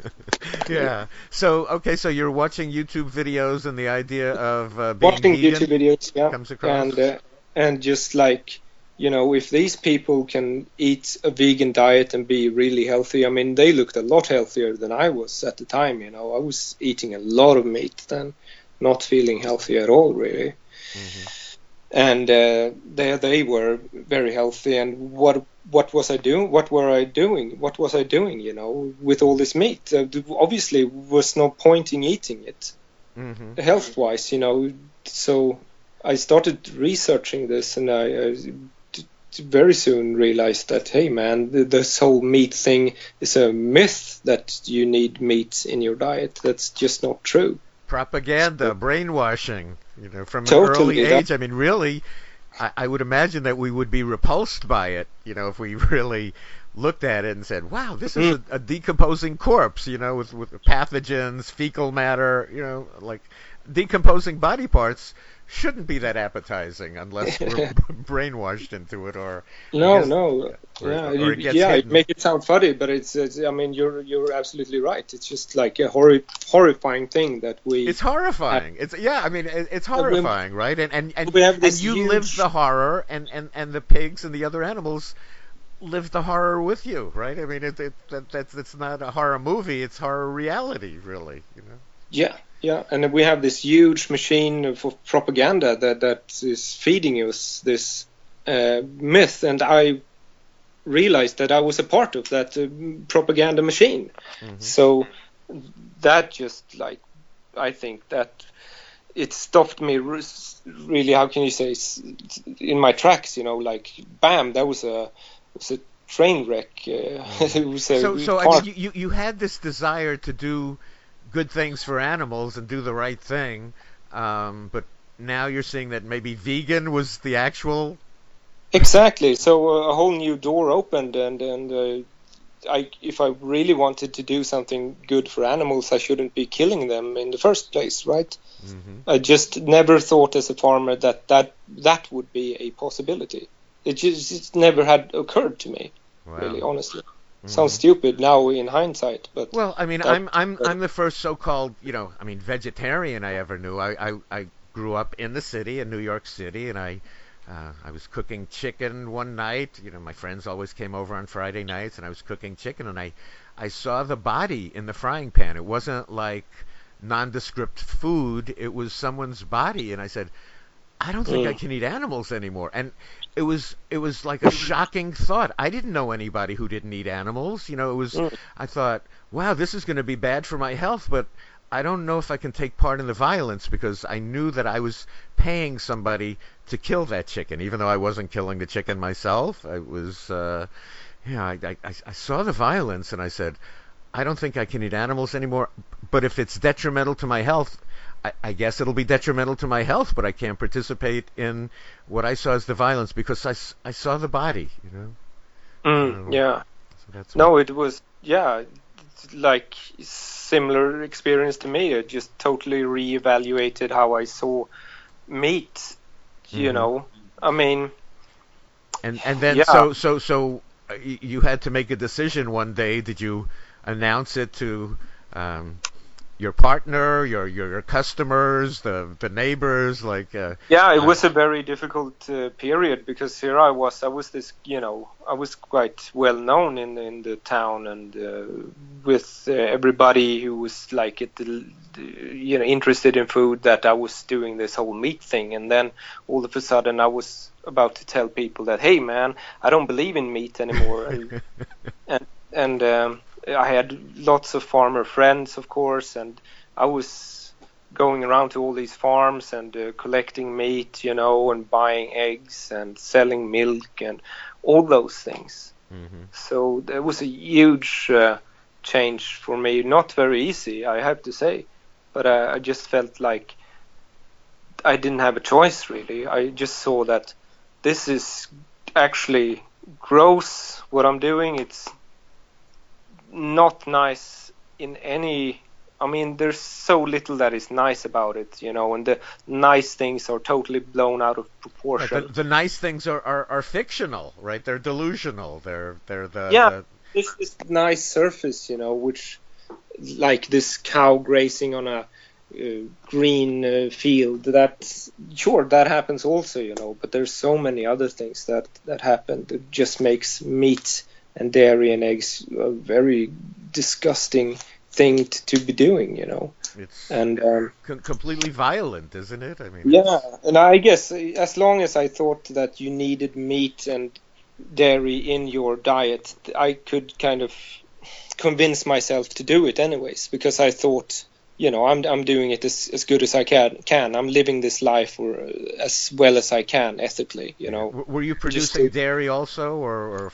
or, no we weren't but we were selling dairy in the shop um, mm-hmm. um, and right. dairy and cheese and, and, so you know as as I'm told uh, with with dairy um, you know, what what uh, the industry calls uh, the rape rack uh, is how dairy starts like a cow has to be. I mean, I, I guess it would yeah. be called raped if if it's called a rape rack, right? So it's it's always sure. started with uh, uh, forced, uh, you know, forcible yeah, impregnation. Uh, big uh, rubber glove and. Um, right. Know, right. So. Uh, so yeah, so uh, r- right from know, the start, right from the start, uh, you know, then then take it from there. also pigs, you know, because in modern pig farms they don't do it all naturally. You you buy pig sperm from this big retailer, you know, and uh, you get a, a little um, you get a little package of pig sperm and you do the work uh, mm. yourself. mm-hmm. yeah, I never done that. But. Right, so you do the work yourself, and then somebody had to, had to do the work probably on a uh, on a male pig, right, or or, or the male cow. Yeah, to, there's, to there's, whole, uh, there's a whole uh, there's a uh, job, uh, you know, which is just uh, uh, masturbating pigs actually and collecting their sperm. Mm. Sure, yeah, there's somebody doing that. Wow. So I mean, that's that's that, that that is sorry for swearing, but that is extremely degrading to people. I, I would say, you know, sure. that is. I mean, why do we put up with that? It's just man. I, I, I don't think we should put up with that. I think we should all go vegan. Really, well, yeah, that's, yeah, that, yeah. That, that's that's my Let's idea behind let, it. Let, so. let people know, you know, the truth about the whole thing, you know. And I think the most natural instinct for people is to go vegan and. Uh, they just need like I needed, you know, be shown a good example of, of somebody who is vegan and is healthy because there's this big myth about vegans not being healthy and vegans being, you know, uh, skinny and pale and uh, mm-hmm. you know vitamin defic- deficient and all those things. So. Mm-hmm people right. need need good vegan role models that that, right. that is that, and, that that's and, and if one looks into the you know in into um, health studies, we find that meat, dairy, fish, and eggs are definitely um, connected to heart disease, cancer, stroke, diabetes. You know, all for sure. Yeah, yeah. All, all, of that, but uh, you know, the the propaganda machine, you know, just keeps telling us, you know, how do you get your protein? How do you get your protein? You know, so yeah, yeah, and yeah. and Oh. uh, from from an environmental uh, point of view, you said you were an environmentalist. So um, how did how did you look at the whole thing? I mean, you there you are, you're raising animals. I, I you know, raising animals uh, has to be uh, wasteful of, of resources, land, you know, all sorts of considerations for, in that. for regard. sure, for sure. I mean, I would say first health wise because I had such close contact with my customers in the shop that I could really see how people were doing, you know, health wise. It was very obvious to me. And it was also, I mean, it was so obvious that people were eating the wrong things, you know, they were concentrating on the totally wrong things to eat. So your I mean- customers, your customers were pretty unhealthy then. They they had the, yeah totally because they had this vision about food being i mean the most important thing about food for a lot of people in this kind of environmentalist movement is that the food is you know organic and locally produced right. but and i think that is important also of course but that can't be an excuse to kind of gorge on meat and, and cheese and uh, organic milk you know and that's what those people doing and Sure. um, And I, and I think studies even show that you're you're you're you're doing better for the environment if you're eating uh, you know kale from on the other side of the world rather than local meat products. You know, I mean, there's that much of a of an imbalance that. Uh, There, there could be, yeah, sure. I mean, there's it's hard to get lost in these studies, of course, and there's so many different ways to produce meat and produce uh, vegetables, and and uh, obviously, if you eat like stuff like kale, there's not many calories in it, and if you eat meat, well, there's a lot of calories in meat, and you can compare how much, let's say, carbon dioxide is emitted per calorie, and there's you know all kinds of I, I different think the the environmental working group did a good study on that, and it and it really did show that you're you're better off with, with produce from the other side of the world than than local um, animal products. The um, the studies that interest me, there was one uh, by the uh, uh, really top climate specialists uh, worked at the World Bank, Robert Goodland and Jeff Anhang. Uh, that's called Livestock uh, and Climate Change, and it says that animal agriculture is responsible for at least 51% of human-generated greenhouse gas emissions. So, um, animal agriculture, therefore, would be the number one cause of climate change. And those same climate specialists tell us that the only solution before it's too late is a massive shift, a massive population shift to vegan, um, because uh, an alternative energy infrastructure uh, here in the United States would take uh, 20 years and 35 trillion dollars. You know, so. Um, so we all have to go vegan and free up the land for reforestation and um, uh, there's a um, there was a, a study by the Stockholm International Water Institute. Are you fam- familiar with that organization? Yes, yes, I, uh, yes, So- I am. Yes, so Johan Rockström, I think. Some year, some years ago, it, it did a uh, presentation to the UN, and uh, I, I tried talking to them, and, and basically its study was in liters, and here we only understand gallons, basically. So Mhm, when, when we finally translated uh, the study from the Stockholm International Water Institute, it seemed to say that a vegan needed 10,000 gallons of water a year to grow his or her food, and uh, a non-vegan needed 320,000 gallons. So, uh, Sure. However, I do want to like say a thing about those figures because a lot of that water is actually just rainwater, and that would fall anyways, at least here in Sweden. So it, I, I know. I mean, I, I'm quite involved in this debate here in Sweden about you know the animals' climate footprint and such, and it's it's an extremely complex issue, you know, because there's so many parameters that you have to take into the into consideration and um, um, for example if you look at uh, grazing cattle yes they emit methane which is a um uh, greenhouse gas, but they also sequester carbon in the soil, you know, because when they graze the grass, it tells the grass to shoot out deeper roots into the ground, and the roots are obviously uh, have carbon in them, and then that those roots then uh, get stuck in the soil and that sequesters carbon. So there's some offset to the um, methane effect of, of cattle. So it is an extremely difficult uh, scientific uh, uh debate to be had, uh, actually. And then the figures, uh, I think you have to be really careful with the figures that you throw out because there's so many people working on this on the meat side, so to speak. On, on the they, meat side, yeah. So, so yes. it's influenced by by um, agriculture. You know, when some years back, the the UN um, Food and Agriculture Organization put out its study, and and mm. when I when I just said uh, Goodland and Anhang at the World Bank said that animal agriculture is responsible for 51 percent, at least 51 percent mm. of greenhouse gas emissions, the the the FAO uh, UN report said 18 percent. Exactly. And, and so um, Goodland and Anhang did a study of that 18%. The, the Food and Agriculture Organization is, is basically a livestock group. So you do have the livestock industry influencing these figures mm. and studies you never know who's who's you know funding a study so and and they recently went back from that 18% that they just made up out of the blue and they left out so many considerations and that and that's mm. what's in the study um, livestock and climate change it talks about what they left out the figures they use how you know how flawed that research was and just recently they went from 18% to to 14% just I think because they felt like it. You know what I mean? 18% was still more than all transportation, all cars, trucks, boats, mm. planes combined, but just, you know, I guess they felt like, yeah, this doesn't reflect too well on us. Let's make the 18 or 14 and, you know, who'll know the difference really, you know? So Yeah, yeah. So it's uh, one figure that I usually cite is that if we humans were eating all the soy that uh, animals are eating right now, that would account for all our protein needs. So just by using the soy plantations that we already had have, we could uh, feed the world.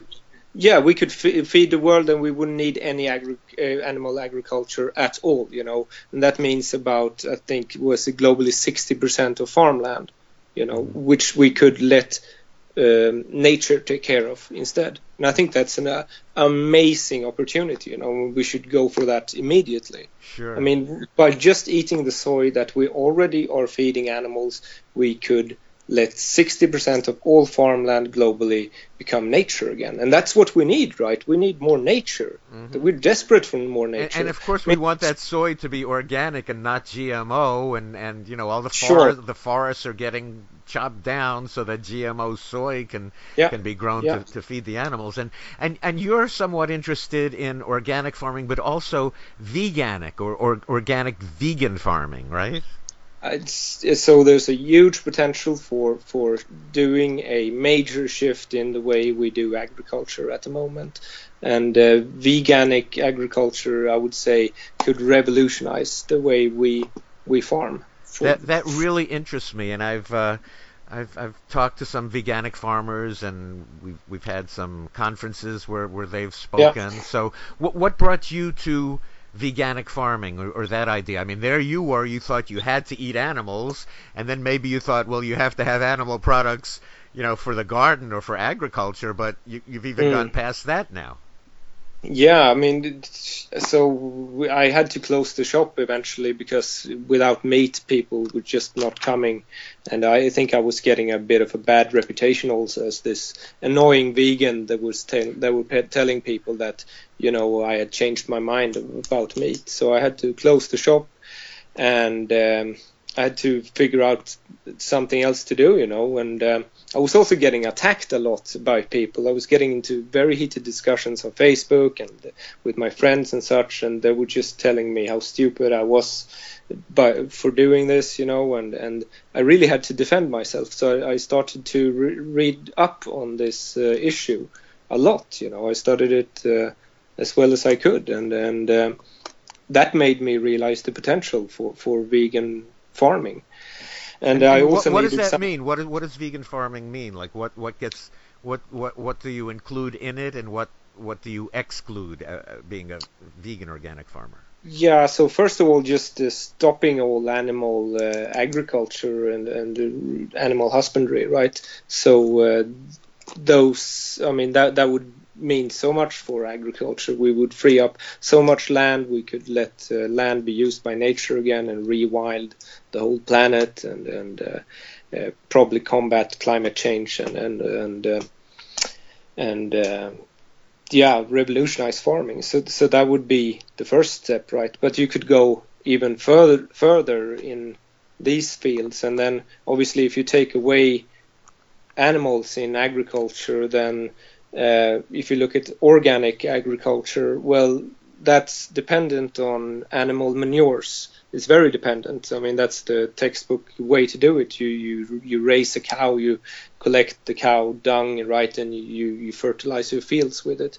But if you take away the cow from organic farming, then you have to rethink what you're doing, you know, and um, yeah, so so so then to... you're saying, well, then there won't be any manure in the growing process. So what what do you yeah. use then? What what uh, yeah, so there's uh, tons of different alternatives, and that's the good thing about it. But uh, also, this veganic farming is a very small movement, and uh, there hasn't been much uh, uh, research. There haven't been many farms who've done a conversion. You know, there's not been much interest in in in uh, in learning about these things because we've been so stuck with animal agriculture. So, but but the upside, as I said, is that there's so many good alternatives which are really really promising you know well for, for now now in organic like you say um, for organic that, vegan. Or, for for but organic that's not vegan farming so manure is used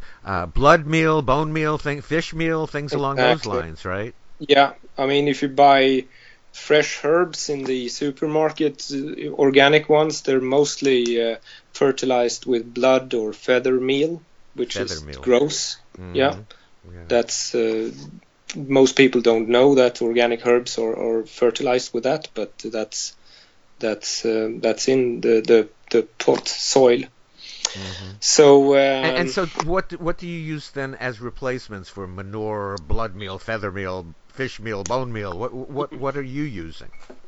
Um, if you want to do it organic, you um, I mean if you, if you don't want to use do it organic, you just use chemical fertilizers. Um, we don't want that. We, we, we, don't. We don't no, want that. that. we don't want that because that they are going to run out uh, eventually. If we do that, mm-hmm. we will run out of potassium and and phosphate. Mm-hmm. Uh, th- those are limited resources, so we can't just go on using chemical fertilizers forever. Mm-hmm. Although I have to say that if we stop raising animals, then we will conserve our potassium and our phosphorus uh, for a lot longer than the current projections, right? So um, the the smart way to to um, to do non-organic agriculture is also to skip the animal, you know, because they're just wasting all these chemical fertilizers that we are actually quite dependent on in the world. You know, if we would just taking if we take away all chemical fertilizers, people would starve. I mean, people would die in millions, if not billions, you know. Mm. So we are extremely dependent on chemical fertilizers, and we know also that they will run out. So, I mean, obviously, we need to conserve them and, and make them last as long as we can. And the best way of doing that is stop feeding animals with stuff that we've grown using chemical fertilizers. Right. That's... Now, in, in vegan organic, though, what, what, what are your fertilizers? What what do you use in yeah. your garden or your farm? So, so I think the most uh, in my farm we use compost, we use uh, green manures uh, a lot. Uh, we uh, use some organic. There's also organic um, uh, vegan fertilizers. You can use alfalfa, which is um, well, it's like a clover almost, and you you um, you can buy you can either buy it uh, uh, in a powdered form, and it contains all the necessary nutrients uh, that your plants need. So you can just sprinkle the powder on your your soil, and you can cultivate it in, and that's a good vegan organic fertilizer. Mm-hmm. What, what uh, did you mean by green manure? Did you say green manure? Green manure. You, well, you grow uh, you grow stuff on the field. For example, clover uh, which is very good because clover fixates nitrogen from the air, and then when uh, the clover is about you know a feet or so, um, then you uh, you cut it down and you you plow it into the ground. Mm. So all the nutrients that the clover collected are now in the ground and available for the next plant to use. Mm-hmm. And what are you growing on your farm? What what? what? Now we grow uh, only vegetables, so we have a market garden. Mm-hmm. And what vegetables are you growing? Um, anything that we can here in Sweden: tomatoes, cucumbers, uh, carrots, uh, lots of different cabbages like uh, kale, broccoli, cauliflower. Um, basically all vegetables really mm. um, what about uh, does the climate does the weather uh, affect uh, your growing season at all yeah it's very cold here you know now we have snow snow outside and the, the growing season is very short it's uh, it's about from may to uh, september or something and uh, we use greenhouses we have two big greenhouses that we grow tomatoes and cucumbers and beans in Mm-hmm. We grow. We try to grow as much as many beans that we can. You know, broad beans and uh, green beans and uh, uh, basically any kind of bean that we can grow. We want to uh, develop the bean uh, side of the farm, uh, so to speak, to grow even more kinds of beans because yeah, they're really really good when you farm. They produce a lot of protein on a very small area mm-hmm. and a very uh, efficient way to produce food. Mm-hmm. So we're looking into expanding that. Mm-hmm. Um, I was going to say something also about uh, fertilizing vegan farms, and I think the most interesting technique, which is not very developed, it's a bit technically difficult, is uh, biogas plants. You know, if you take a lot of organic matter, it doesn't really matter which matter you take. I mean, it can be like garden uh, uh, waste, or it can be uh, like uh, kitchen waste, or uh, anything. You put that into a closed container, and that will start to ferment. And when it ferments, it produces methane gas. And then you can collect that gas and use the gas as uh, for fuel or, or for energy. And the byproduct, the fermented uh, organic matter is uh, that's basically just a brown slurry when the fermentation is done and that brown slurry is a very good vegan organic fertilizer hmm. and yeah mm-hmm. so I, I, I, would like to think that that is the way of the future you know as uh, as a vegan myself and i try to buy organic as much as possible in the back of my head, I'm still a little grossed out by what can go into organic, and I would, I would, you know, go the extra mile or spend the extra mm-hmm. dime for veganic uh, produce, and I, I, I, I wish there would be a movement that would that would catch on. I, I, I bet here in California people would really be interested in it if if they knew what even goes into organic. I mean, organic is the best that's available, and I I still get grossed out by it when I yeah. think about it. You know? Sure, I think you in uh, California have many different uh, uh, like initiatives in organic farming, right? I think you have uh, Blue Horizon, which is I think venture capitalists trying to invest in vegan farming alternatives. You have Lazy, Lazy Millennial Farm I read about oh, in uh, San Francisco, which is a market garden that grows vegan food. Mm-hmm. Um, yeah, I know of a place more... in Southern California that did some, you know, that does some uh, deliveries. I want to say something, something freckled farm, uh, you know, down there. Um, I think in Arizona there's uh, Sunizona, which also produces, I think, uh, you know, sells uh, vegan fertilizer. Um, so, mm.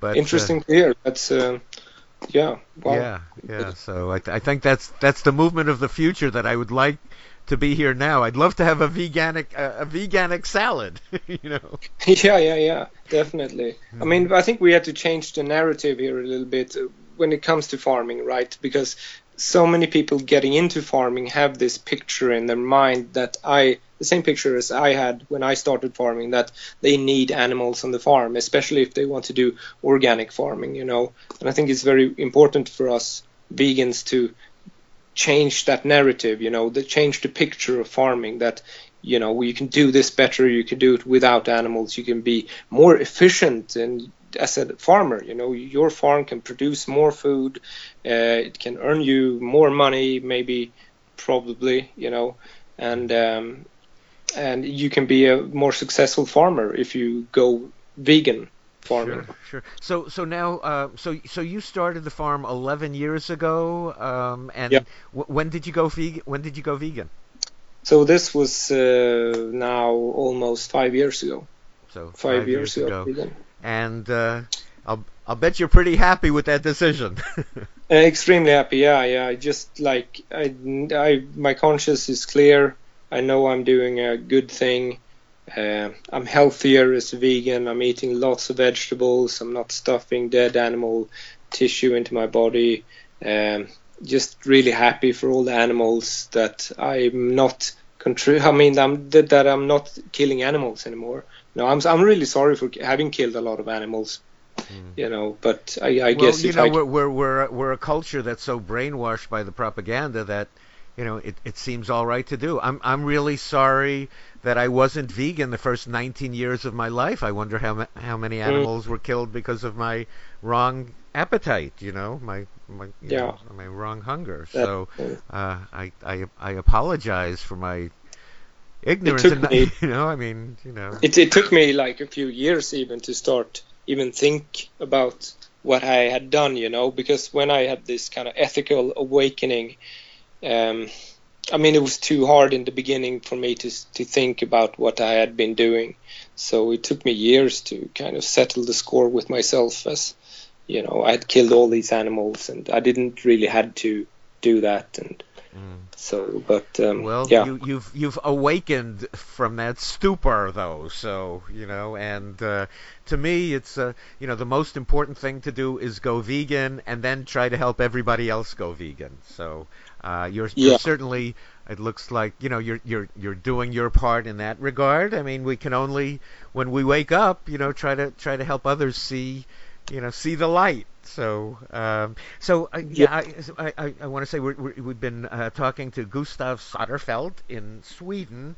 Um, was there anything else you wanted to mention, or how people can contact you, or any anything? Well, we have a Facebook page, uh, Vegan Garden uh, in Swedish, uh, that you can uh, have a look at and uh, give me a like if uh, you uh, understand what it says because it's in Swedish, It's of course. in Swedish. Vegan Vegan Garden is in Swedish. yeah, and but And, and, and what does tell me what Vegan Garden in Swedish would be? uh, that's Vegan Garden, more or less. Yeah, It would be Yeah, the same in Swedish. yeah, it's the same. Yeah, yeah. Vegan is vegan in Sweden. and, Swedish. ga- and garden is Garden, uh, Gordon, Gordon. It's Ah. almost. yeah. All right. Well, so all right. So so I understand Swedish.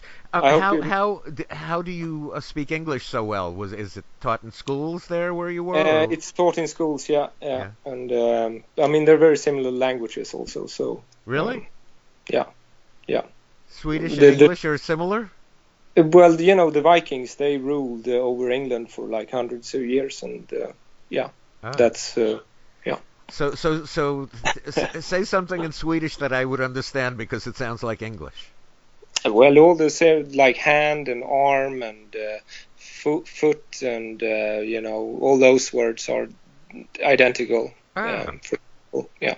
hmm So and and we are all identical in the sense that as humans, uh, if we consume meat, dairy, fish, and eggs, we you know increase our risk of heart disease, cancer, stroke, diabetes, and uh, that seems to happen all over the planet whenever the standard American diet is introduced, or KFC or McDonald's comes to town. Um, so do the dialysis machines and the uh, and the cardiac unit and, and, and all of that. So, but you're you're feeling good in the last five years having gone vegan. I'm really happy about it, and I really wish I can inspire more people. And I'm happy now that I have this perspective that I've gone through this whole uh, journey, and I have a unique perspective. I think as being a former uh, pig farmer, that went vegan, and I think that can be um, inspi- in an, an inspiration for other farmers to do the same change. Absolutely. So we uh, we we certainly hope that happens, and I really appreciate your being with us here today. Was, was there anything else you wanted to mention, or any uh, more contact information, or are we there? No, uh, just like thanks for uh, calling, and um, and uh, good luck with all the vegan farming initiatives in California. Uh, well, yeah, terrific. I'm looking at you as a like a good example for for for us here in Sweden. Excellent. Well, you're a good example for anybody in the world actually. So we are we are a, a global village, and uh, you are uh, you you're doing the right thing. You've done the right thing. So you know, and and it shows that we can all turn around. I mean, people say, "Oh, I could never go vegan." Well, m- most people who are vegan had to make the change. Most people aren't brought up vegan. I don't really understand why, but uh, you know, I. Uh, I ate meat, dairy, fish, and eggs every day of my life until the age of 19. I, I won a hamburger eating contest. I never I never imagined myself in the future hosting a vegan talk show, uh, much less even knowing the word vegan or knowing what that means. Um, but you know, or, you know, you never know where we're going. This uh, this was not what I thought would happen when I moved out and started a farm. That I would be on vegan radio from California, but uh, yeah, there you go. It's there never too late. well, terrific. Well, thank you so much, Gustav, for being with us today, Thanks, and Bob. we'll uh, stay in touch and keep up the good work.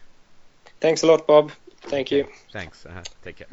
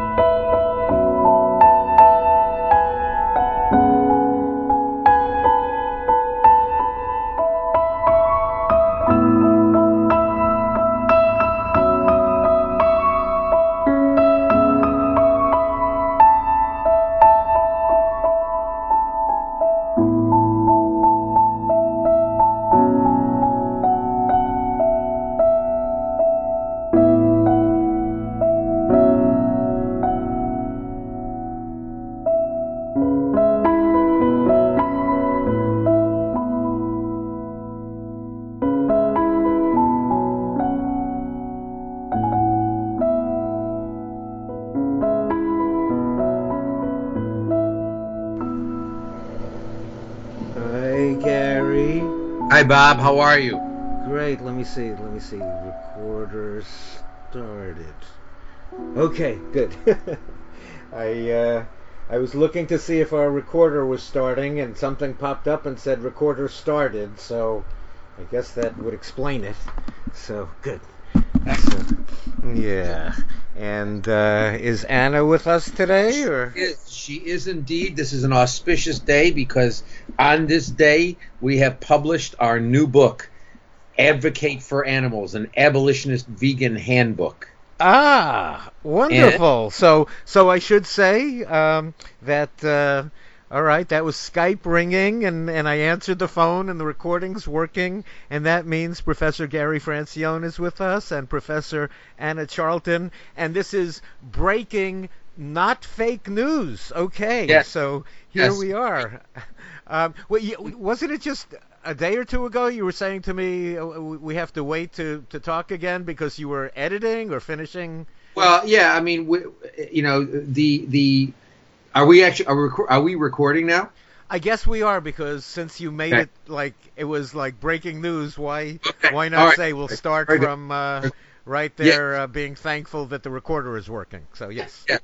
Um, well, it was um, it was quite a bit of uh, it, this book is actually longer than the other two books that we did, and it's uh, got a lot of text, and we had to. Um, you know, we, it was a it was a production, and so we had to um, we had some things to do on it to get it ready, and um, it it came out. It came out in Kindle on Friday, uh, but today it's now available in Kindle and paperback, and I'm holding a copy of it. And actually, Anna and I are very happy with it. Uh, it's called Advocate for Animals: An Abolitionist Vegan Handbook, and it. I'll tell you a little bit about it. Actually, I'll tell you the. Uh, we'll go through the chapters. Um, we've got a, a, a chapter, the, the, introductory chapter is what abolitionist veganism means, and then we uh, we have we have the book, the rest of the book divided into two parts. The first part is what we call the how of abolitionist vegan advocacy, and the second part is um, the what of abolitionist vegan advocacy. Now, for the how of abolitionist vegan advocacy, uh, we have these following discussions. We have a discussion about called the 10 simple guidelines of abolitionist vegan advocacy. And then the next chapter is where to advocate and then the next advo- chapter is reflections and ideas from some abolitionist vegan advocates. And we have in there um, a number as a matter of fact all of the talks that were given by various abolitionist vegans at the second world vegan summit. And um, and then we have a chapter called Advocacy in Low Income Communities because we think in a lot of ways, uh, you know, the animal rights movement has has ignored uh, uh, people of um, uh, in lower economic situations and low income situations, and so um, we have a chapter on that and on advocacy in low income communities. And then in the second part of the book, we we give people substantive ideas about how to deal with um, how to, how to start conversations and how to get involved in conversations. And we have so chapter five is veganism and animals you love or care about. So it's like how you know talking about veganism with with people who love animals or say they love animals or care about animals. How do you talk to them about veganism? Uh, we talk to then we have in chapter six veganism and unnecessary suffering and death. We we get people to focus on the fact that most people feel that most people who care about animals, and there are many of them, think it's wrong to inflict unnecessary suffering on animals, but yet they're not vegan. So we we talk about how do you have a discussion? How do you start and have a discussion with someone who is um, who who agrees that it's wrong to inflict unnecessary suffering on animals, but who isn't a vegan. And then in chapter seven, we have uh, how do you talk about animal rights? Because a lot of people are intimidated about the concept of rights, and we talk about how, how do you how you discuss veganism in the context of animal rights. And then um, chapter eight is talking with other animal advocates who reject veganism more uh, veganism as a moral baseline. That's a chapter in which we talk about how you uh, talk to other animal advocates who are influenced by these large organizations and who think that Meatless Monday is a great idea or welfare reform campaigns or single issue campaigns are wonderful ideas. We talk about how do you deal with them. and um, you know we. Well, how- thanks for reminding me. I, I was having such a nice day sitting here with Daisy, listening to Radio Bobby, and and sipping beet juice. By the way, my favorite. this this company Lakewood is uh, this. They, they have the, this juice in glass bottles, organic, not from concentrate. And today, I tried the the beet. They're, uh, the company's not a sponsor, but it, yeah, I like juice from glass bottles. And uh, so uh, they have this pure beet juice, not from concentrate. I often get the pineapple, but their juices are quite delicious. And I, I was just having a great time listening to Radio Bobby, and I, I you know, knew you were coming on, and I thought uh, I would refresh my memory on uh, who. Um, uh, uh, the top charities are this year from uh, you know, from the uh, animal charity evaluators. Yes. And wow, wow, wow, wow. Not not really a vegan advocate uh, among them. You know, I mean, it's like just everybody who who promotes cage-free eggs. So. You Well, know, it's basi- such a different world, really. You know. Animal charity advocators is a group of animal welfarists who tell people that animal welfarists are great and that they ought to give them money. Um, they and and and as we know, there are all sorts of connections between the people um, who are in the group recommending the welfarists and the welfarists in the groups who are being recommended. Yeah, did, And you, it- did you did you see the who who uh, the uh, top charities were this year by any chance? Or I, I actually, I actually, I, I have to tell you. Um, you've been writing the book. What do you Yeah, care, we've, we've been, we've been writing the book, and in the grand scheme of things, um, I care more about the movies that are showing up at the local Netflix box more than I care about what anything that Animal Charity Evaluators says about anything. I just regard them as irrelevant, silly people. Um, who are engaged in the business of selling out animals, but we do. Well, ha- you know, it's um, I've stopped really worrying about them because um, they will they will uh, march on doing uh, pursuing their business model and um, making money and not not making much difference for anything. In fact, probably making things worse. Well, But you know, the, the, the thing is, and I, and I, I have, um, I'm, I'm probably showing great anger and resentment since I, I try to do all of what I'm doing through a 501c3 nonprofit, you know, and uh, when I see all these millions of dollars going to, you know, uh, so Animal Charity Evaluators, number one at the top of the list, Animal Equality International, which is promoting cage-free eggs in Latin America and, and Europe and Asia. I mean, these are the people running off with, with all the money that could help me do more summits, more events, more more media work. I, I it might sound like sour grapes, but uh, the grapes are only going sour because they're they're not promoting eating them. They're promoting eating eating chickens Well, and eggs. But It's certainly aggravating, and to say that I was ignoring them wasn't to suggest that it isn't aggravating. But unless I'm going to go around angry all the time, I well, may I as well am. I, I am. That's a, Just Bobby, you just got to register what that situation is and move on. yeah. And that's what we always say to people. It doesn't matter what they're doing.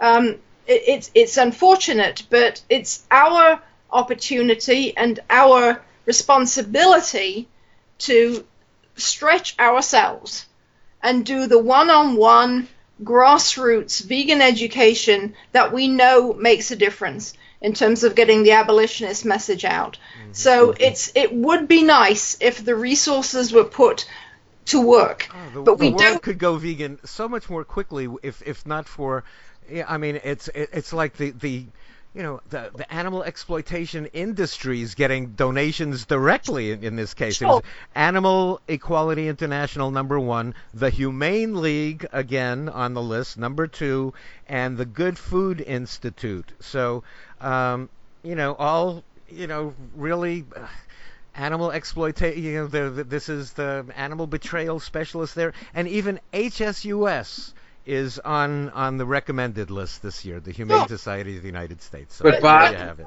the work has to be done with the world as it is. That's where we start. And it's unfortunate, and a lot needs to change.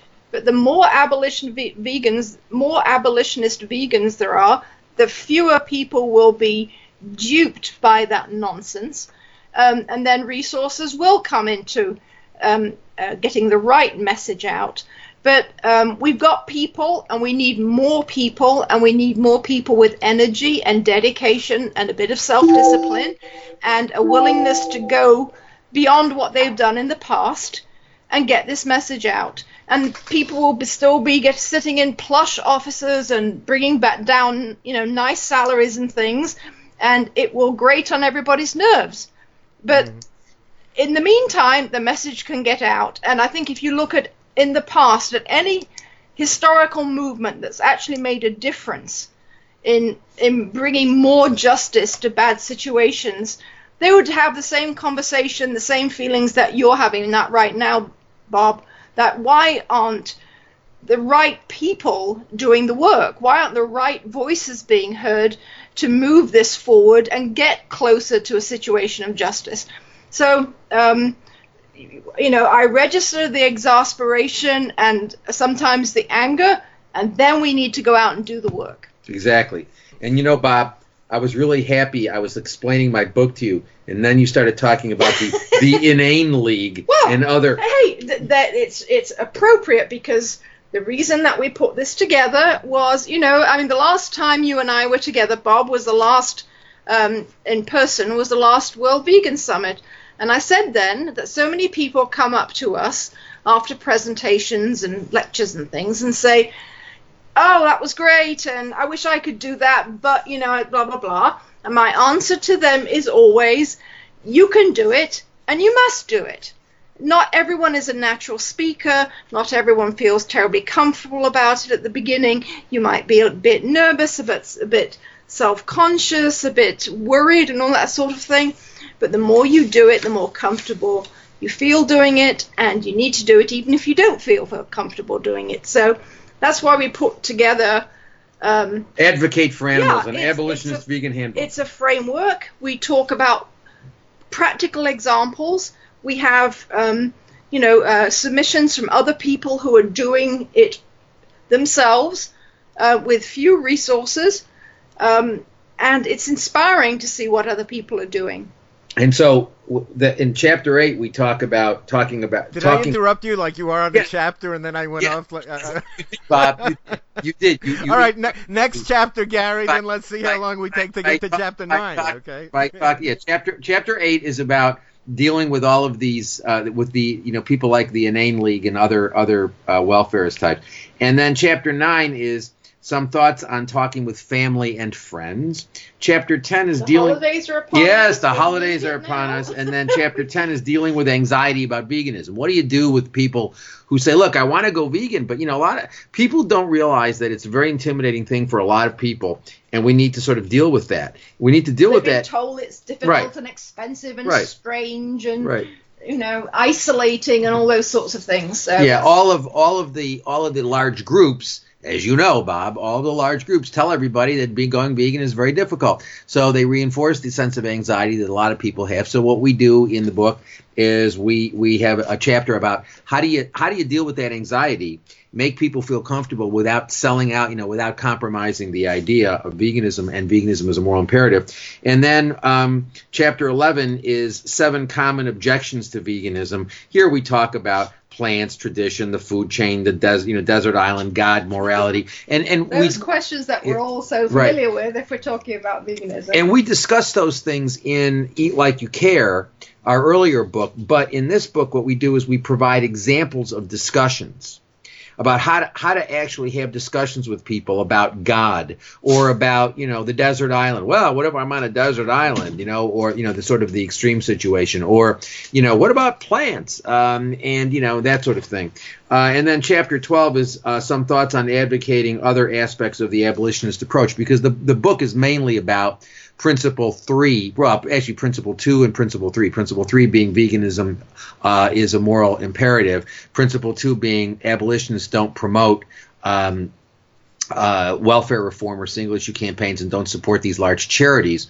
And chapter in uh, principle one is all sentient beings have the right not to be used as commodities. And so the book sort of focuses on those three principles and and so we have we have in chapter 12 talking about you know the problem of sentience you know the, the issue that you know we, we hear a lot of animal advocates say well whales matter more elephants matter more than chickens because they're smarter. Um, and and um, you know that sort of thing. And then cha- principle five human rights and animal rights the problem of discrimination. And principle six uh, violence the issue of violence. And then we have two appendices. We have in appendix one the six principles of the abolitionist approach. And in, ab- in appendix two um, 10 logical fallacies. We give, you know, we give people sort of a, a, little mini course in logical fallacies. So I think it's a, I mean, look, there's a lot we could have put in um, that we didn't put in, um, you know, and we might do, who knows, we might do another, uh, another, another uh, issue, another uh, volume. But I mean, it's, it's already, um, you know, it's, uh, uh, 200 and I don't know 14 pages, which is longer than our other two books, and um, and uh, we didn't want to overwhelm people. But I think this is a really good. I mean, it's a real. There, there's really nothing like this out there because you know all of the the advocacy handbooks are things that are written by welfarists. So basically, they're handbooks about how to sell out animals and compromise animal interests and promote an- harming animals. Um, and um, and uh, uh, this is a unique in that in that sense is that it doesn't it doesn't do that. It, it, but, it, sounds, it sounds great. Now I guess I don't have to write it then. Gosh, it sounds like a book I wanted to write. But okay, since you did it, whew, there's a relief. Scratch that off my to-do list, right? Well, Bob, Bob let me ask let me ask you this: Do you read books on Kindle? Um, no, I don't. Okay, because I was going to gift you a Kindle version. But I but, but I can if you do. Okay, all right, good, good. Then I will gift you a Kindle, yeah. and um, not a Kindle, but a Kindle copy. You know, you can, but you don't need a Kindle to. You can read it on anything actually, okay. and, and and you can read well, and, and and Kindle has a free. You can download a free Kindle reader for your phone or for your for your your your uh, laptop or, or your desktop. And, or, so, or, a tablet. I am that modern to have a tablet. So. Yes, you have. If you have a tablet, then you can you can download a you can download a Kindle reader. Mm-hmm. But um, but it's it's pretty good, and and um, you know we're, so, we're really. So so how do people then read it themselves? Do they get it via Kindle and you say paperback? I, it's in paper. Also. No, no, it's in paper. Yeah. It's in paper. So they can have a hard copy, or they can carry it around with them and read it you know, as yeah, I mean, so so they can get it and read it on Kindle. Also, you're saying, right? It's yeah. A, yeah, as a matter of fact, as a matter of fact, Kindle's got some deal now. I, I only saw that today. They've got some deal where if you buy the hard the paperback, you can get the Kindle for two ninety nine or something. So you can get all of them, you know, for like I don't know, seventeen dollars or something. Say twelve ninety nine, so 13, 14, sixteen dollars. So um, you know, uh, the book is twelve ninety nine and the Kindle is nine ninety nine. But um, it's uh, it, it's a um, we're proud of it. I mean, and we're happy with it. We think it, you know, uh, the initial reactions we've gotten from people have been really, really positive, and um, and so we're, um, you know, great, we're, we're great. It, it, it sounds great.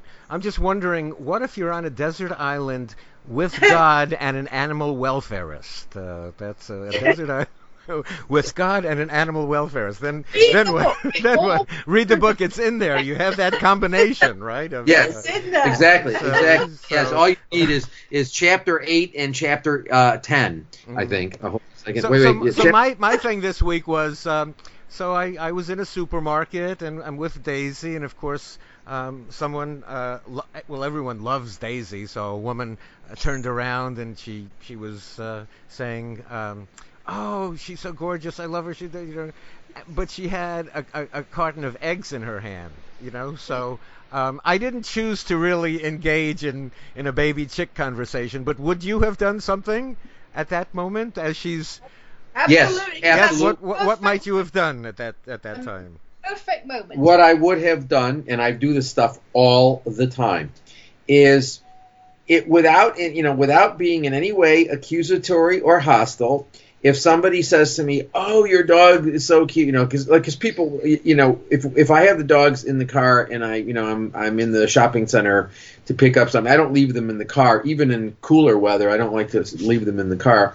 Um, but if I have the dogs in the car briefly to run in to get some salad or something, and somebody sees the dogs, or it's, it's frequently the case, even wherever I park, um, that you know someone is standing by the car looking at the dogs. Well, there are six of them. there there are six of them and it's something to sort of see and um and and and so people say oh look at that one or look at this one or you know it's so wonderful you know and and I always do two things I always say these are all rescue dogs four of these dogs are cruelty cases and I point them out and I talk about um, the four cruelty cases we have and and the situations in which they were found when we before we adopted them and um and then and I so and I always say look you know you should always you know i love dogs i love dogs. Do you have one now? No. Well why don't you adopt one? Or you know or do you have one now? Yes i do. Well you only have one? Yeah. Well you adopt another one. They like to have company. And um and so we talk about adopting um and rescuing uh, or fostering. And then the next thing i say all the time is let me ask you a question. Um, are you vegan? Do you eat animals and 99.99999% of the time, people look at me and say, Well, yeah, don't you? And I say, No, I don't. Neither do they. The dogs are vegan, and I'm a vegan. And if you love animals, think about it. What's the difference between these these six wonderful little people and the animals that we stick forks into? And you know, Bob, I've never had anybody get angry with me for raising that. I'm not saying everybody goes vegan. I'm sure that, you know, a lot of them don't, but I provoke them. You get them you get them provoked and thinking in a positive way. For example, Anna and I were at the vets. Remember we were at the vets with? We were at, we were at the vets not long ago. Um, it was probably 3 weeks ago. And um and we were waiting to get in um, to see the ophthalmologist um, and uh, for one of our dogs who has a dry eye problem and um, and so we were sitting there um, just getting ready to spend huge amounts of money. Um, and there was a, there was a, a couple there, um, uh, and they were there with their they had a pit. Was a cat? It was a cat. I mean, it was a cat. And um, they had a cat who also had an eye problem.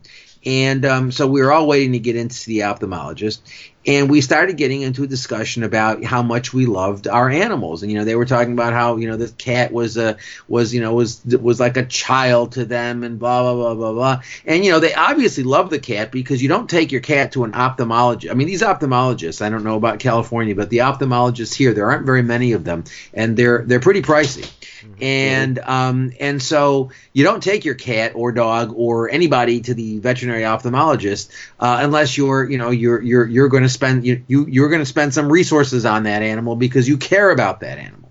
And so these people obviously loved their cat. And um and and I I said to you know I said to the woman um uh you know uh we don't eat animals either, and it's in you know in large part because we really just don't see the difference between you know these you know your your cat and our dog and the chickens that we eat and the fish and the cows and the pigs and the sheep and whatever um, they're all the same and it was interesting because we talked for a few minutes and she said what was what did she she said something like you're making me think I don't like that Yeah. it, but she said it. She said it in a very, very friendly in a very way. friendly way. You know, she said, "You're making me think I don't like that," Mhm. and and it was very clear that um, we had provoked her in a very positive way. Now I don't know what happened um, when you know we all left that day, but my guess is she was thinking. Well, she was clearly thinking about it. She was clearly thinking about it, and her partner who was sitting there was mostly looking at a uh, uh, some football game or something that Mhm. was on the television in the office. But at at points he was sort of coming, you know, he was like sort of nodding and he was listening a little bit. And I had the feeling that um, they talked about this on the way home. But I do we do this all the time, Bob. I mean, so if, if somebody says to you, you know, oh Daisy is so cute. Um, and they've got Well, a cart. I, I, get it all day long, all up and down the aisles. That's all I hear is ah, ah, ah. So uh, you know, people are approaching me all the time. So uh, sometimes I get started on something, and just this day, she turned around. She had an egg carton in her hands, and I, I said. Am I going to get started on baby chicks and how she would feel about them and how adorable they would be to her? And I, I just I, I didn't say anything, you know what I mean? And it was like, ah, I, uh, if I would have had a fast, uh, some something fast at that time, but just sometimes it's like,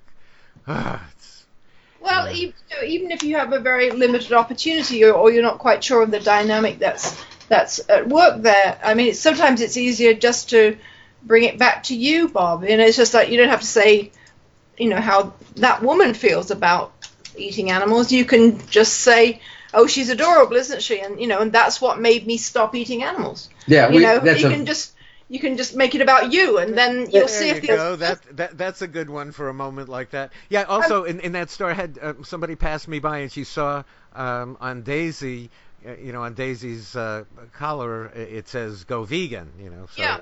So uh, she said, "Oh, go vegan. That's great." You know. And I said, "Well, are, are you vegan then?" And she said, Yeah. "No." She said, "No." So I said, "Well, could I convince you to go vegan today, perhaps?" You know, this was as she's walking off with her shopping cart. That was the best I could. You know, could I convince you to go vegan today? May I suggest? She's So- obviously interested, or else she wouldn't have commented on it. It's not, oh, isn't that a nice tartan print collar or something? I get a that from a lot of non-vegans, though. It's always like, "All right, vegan," you know, and I go, "All right, how long are you vegan?" Well, I'm actually not. And it's like, "What?" A lot of people are thinking about it. A lot of people are uncomfortable with the pro- problems that we're all aware of. They're aware of them too. So every I, I think I think they admire it. They I think you know there's there's a certain admiration about it too. That you know Yeah. it is it is the right thing, and I I Right. should be there. So I'll give this guy a high five and hope within the next couple of months I go there. Maybe I don't you know. So um, next time they see you, they may re-engage you, or you've made them a little bit more ready to hear the next abolitionist vegan who Yeah. approaches Yeah. them. But- oh, and, and, and by the way, I just want you to know uh, the the guest uh, on on this uh, program, whom I interviewed uh, prior to our conversation, is uh, Gustav Soderfelt, who was a humane pig farmer in Sweden, who is uh, vegan now. I think for about four or five years, he said, and uh, I think people. Um, who have bought the humane myth uh, uh, would, would would learn something from listening to, to, to what he had to say.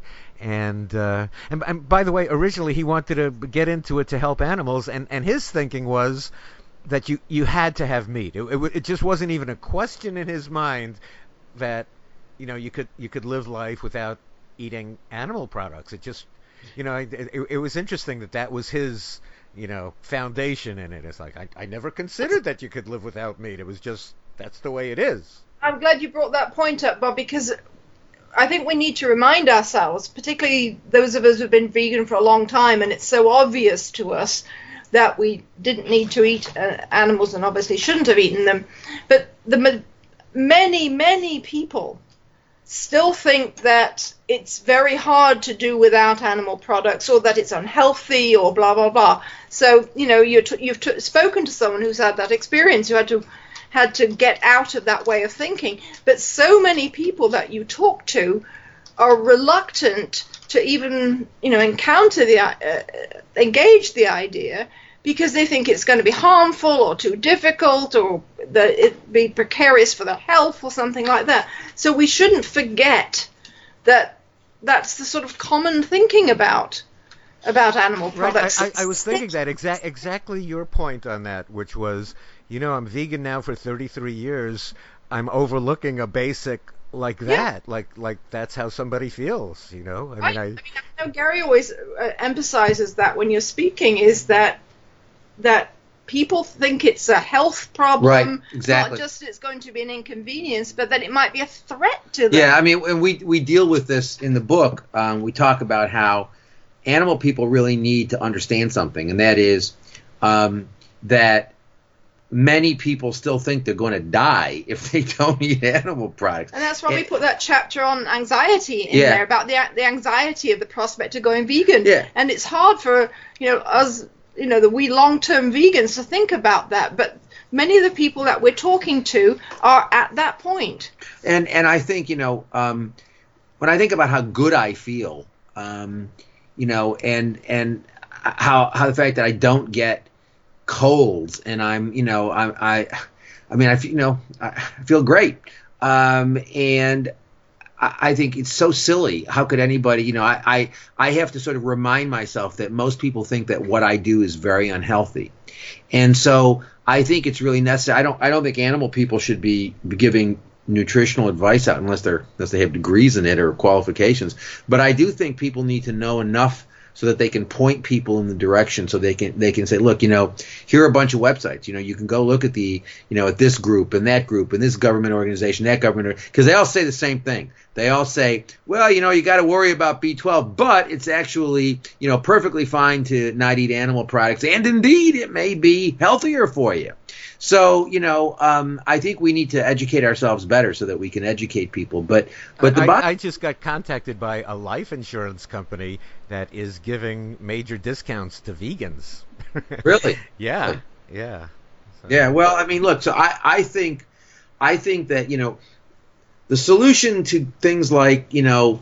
Uh, animal charity evaluators and the Inane League and all of the you know and Mercy for Animal Exploiters and all is, of these other they should send all the money they were going to send to the meat industry to Go Vegan Radio. right they- exactly. yes they they should do that. Um but but what they need to do is basically everybody needs to become a leader. Everybody needs to you know to to to take seriously their obligation. It's not a, it's not a matter of what you want to do. It's a question of if you believe that animals are uh, suffering a terrible injustice, then you have an obligation to do something about that terrible injustice.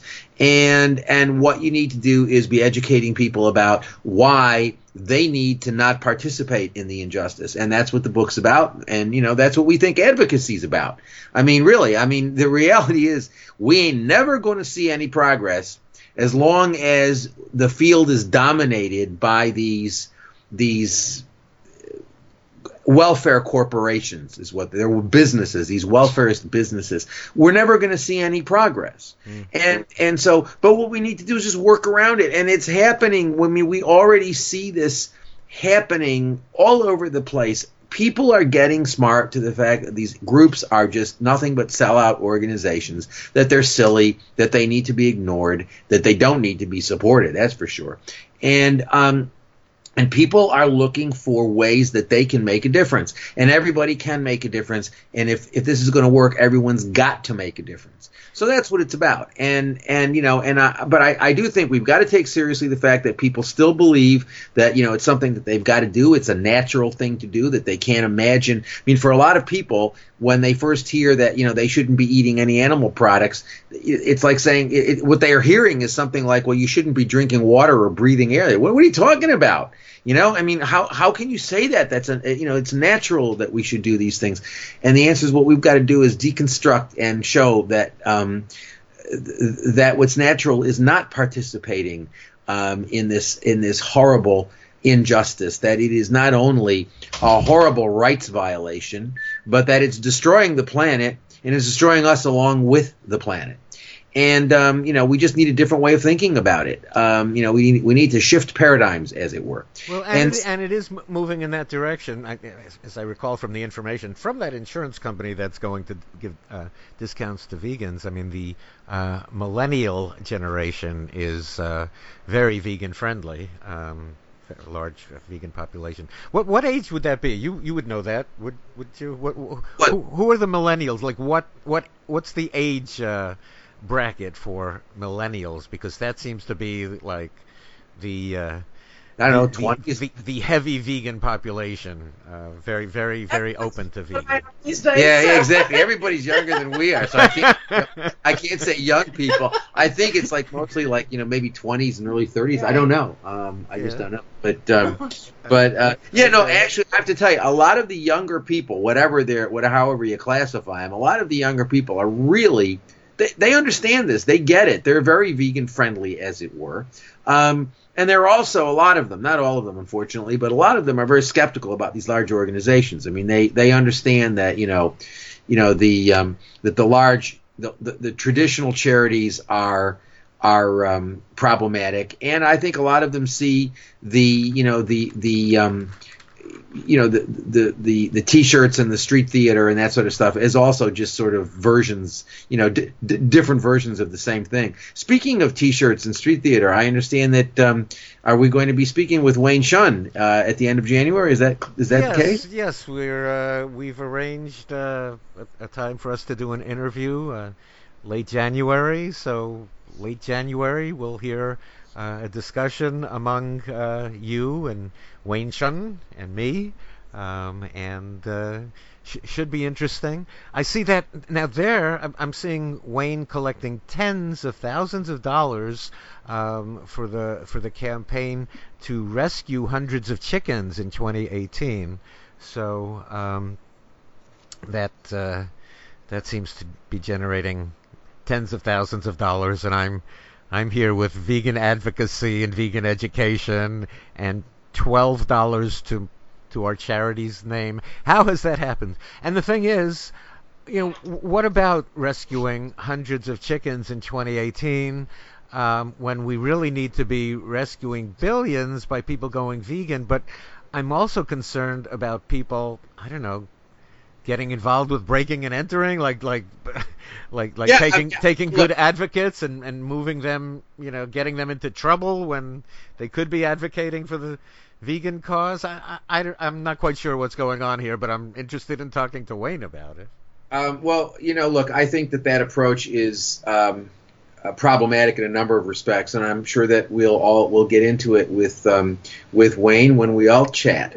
But because it is problematic in a number of respects, and um, you know, it's a gimmick. I mean, this whole idea, this whole thing about you know the the you know that I mean, it's a gimmick, um, and it was some you know years ago when Patty Mark pioneered the the whole open rescue thing in Australia.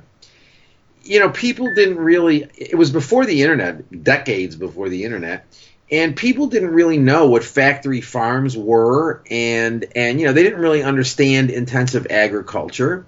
And Patty, you know, did I mean Patty did raise consciousness about um, about what was going on in these places um, because a lot of people didn't really know what was going on. And and but now nobody doubts. I mean everybody knows what these places are. Um, as a matter of fact it would be impossible for you to be interested in animals and not know what these places are.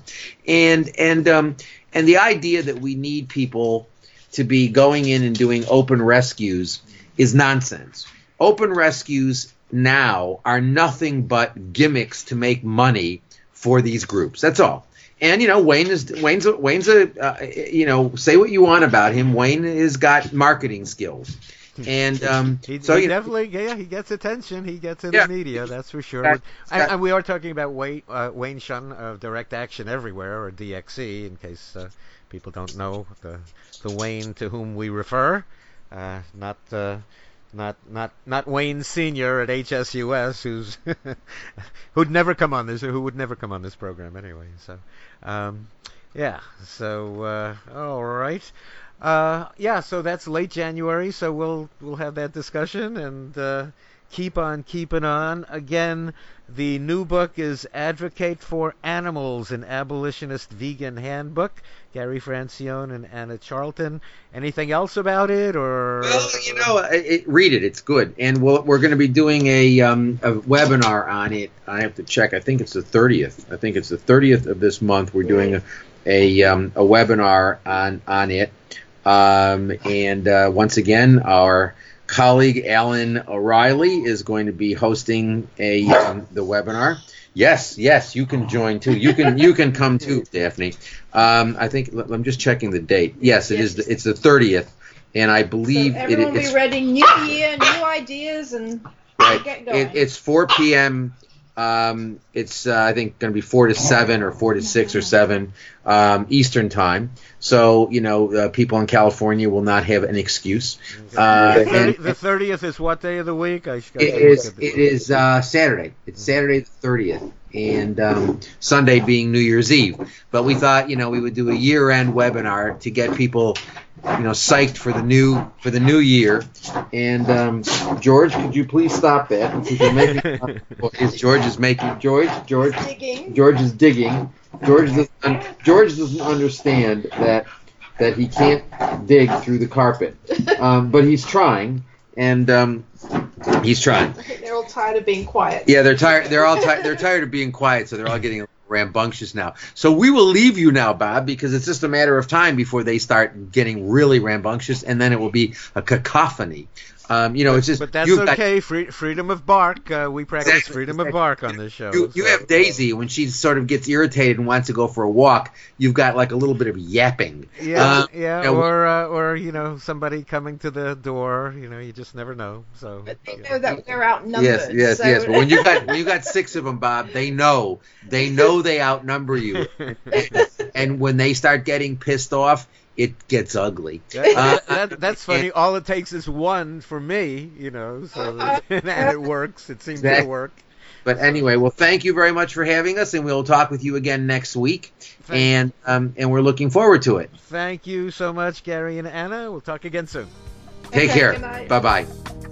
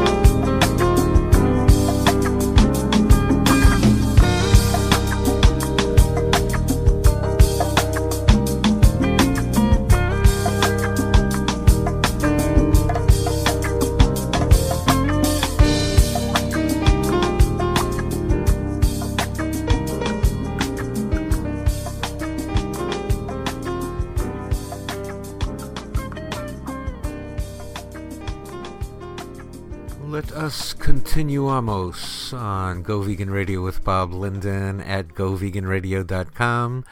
On Facebook, Go Vegan Radio with Bob Linden. Twitter at Go Vegan Radio.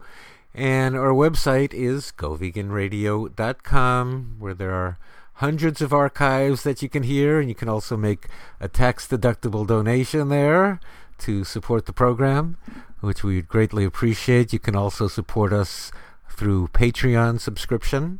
That would be just great too. And you can uh, you can write a check to Go Vegan Radio. We are a 501c3 nonprofit.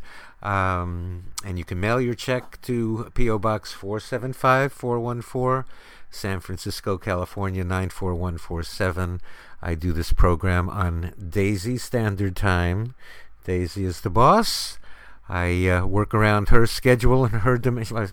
It is her schedule, so uh, I think she's letting me continue the show for a moment here now. We just uh, went out for a little walk. Daisy loves her evolution vegan dog food. Maybe that's why she's so full of energy. She has fiber in her diet.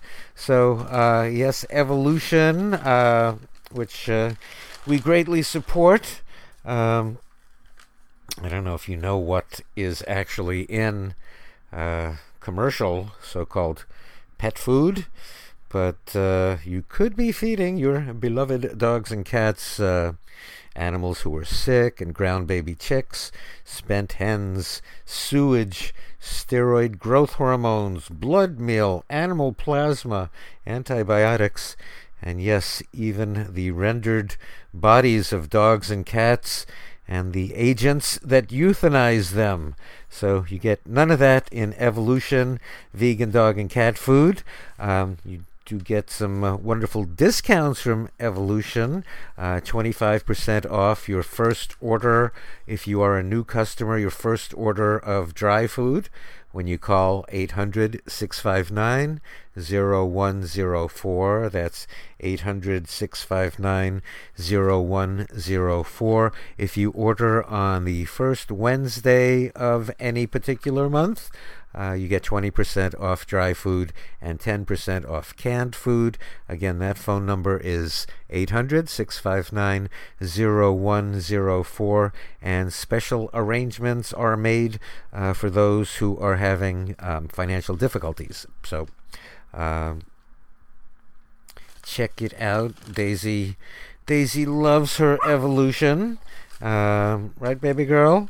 And uh, Daisy could be the subject of uh, some wonderful artwork. You know, actually, I would suggest uh, maybe we look at a couple of wonderful vegan artists for holiday gifts, and uh, Daisy could be the subject of uh, well the finest art, right? Um, VictoriaHart.weebly.com. VictoriaHart.weebly.com. Um, Victoria is a vegan artist and she does My Life Coloring Book and My Life Coloring Page. And you send her a JPEG of the uh, beloved animals in your life, and they become part of a, a coloring art experience for you and the kids. So, again, that's Victoria Hart, Victoria, H A R T, dot Weebly dot com.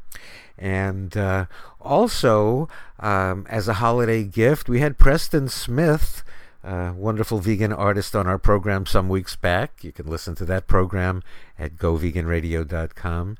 And Preston is offering a 20% discount to Go Vegan Radio listeners for holiday gifts and a donation will then be made to Go Vegan Radio, your favorite 501c3 nonprofit that exclusively promotes, advocates, and uh, educates about veganism. Sorry, if you're looking for cage free eggs, you have to go to all the millionaire groups uh, about whom we spoke earlier in this program. So, uh, so Preston Smith, go to pmsartwork.com, pmsartwork.com, and use the code Go Vegan. I think it's supposed to be all in caps, uh, uh, all in caps. G O V E G A N as the code, and you get a 20% discount on the artwork. Um, and you're really going to like what you see there. And Go Vegan Radio gets uh, a donation, and uh, we're gonna really like what we see there. Then uh, we really could use your help and support. Um, you know, so many expenses and so many things we want to do. You know, so anyway, we are the nonprofit that just hates to ask for money. You know, we just we just want it to appear magically while everybody else is just oh the middle of the night tearjerker uh, uh, commercials on TV. okay. Anyway, so um, check out possumswelcome.org, that website, and you can get involved um, in the uh, ground floor stages of creating a little farm animal sanctuary nonprofit. Um, it is a vision where there will be a small vegan cafe and bed and breakfast and weekly gatherings and discussions on veganism and yoga and all things compassionate. So you can help make this dream become a reality by going to possumswelcome.org, possumswelcome.org, and uh, I wish uh, wish uh, them all the best, all the best for that. Um, let's see. Oh, I did mention Vegetarian House earlier in the program. Uh, I do like to uh, ask you to support your local 100% vegan restaurants. I think they they really put it on the line for the cause, and Vegetarian House is a great example of a great vegan restaurant. It's in the Bay Area, uh, in San Jose, 520 East Santa Clara Street, um, and. Um, just some of the most amazing food. So, I mean, if you just want to see, um, just you know, we we don't sacrifice anything. The food there is so good, and the menu is immense. So check it out. Vegetarian House also caters, so uh, and that business is booming. So if you have an event coming up in the Bay Area, a business event, a social event, you're getting married, uh, you want to impress everyone with the food, and who doesn't? Um, it's part of what makes any event great, right? You get great food, great music, great speakers. Voila! You have a World Vegan Summit and Expo, um, which, you know, we need to raise funds. We are, as grassroots, uh, a nonprofit, very small. We don't get those big donations that they're getting for promoting humane meat. Uh, we're just in it for the vegan cause. And if you are too, there is a donate button at goveganradio.com. We have just so many expenses and so many desires on our wish list to uh, promote veganism. And we do have a history of it. This program right here is um, coming up on 17 years of age. Who would have thunk it when we started it back in 2000, 2001, when we started on KRLA in Los Angeles? I imagined uh, we'd be allowed maybe a week or two on air before we're just thrown off the air. It's like we can't have content like that on the air. Um, all of other all of our other advertisers are offended. They're selling meat and dairy and fish and eggs and leather and feathers and fur and wool and wool and silk and you know, whatever. So uh, we turned out to be one of the more popular programs uh, on the radio stations that ran Go Vegan Radio with Bob Linden.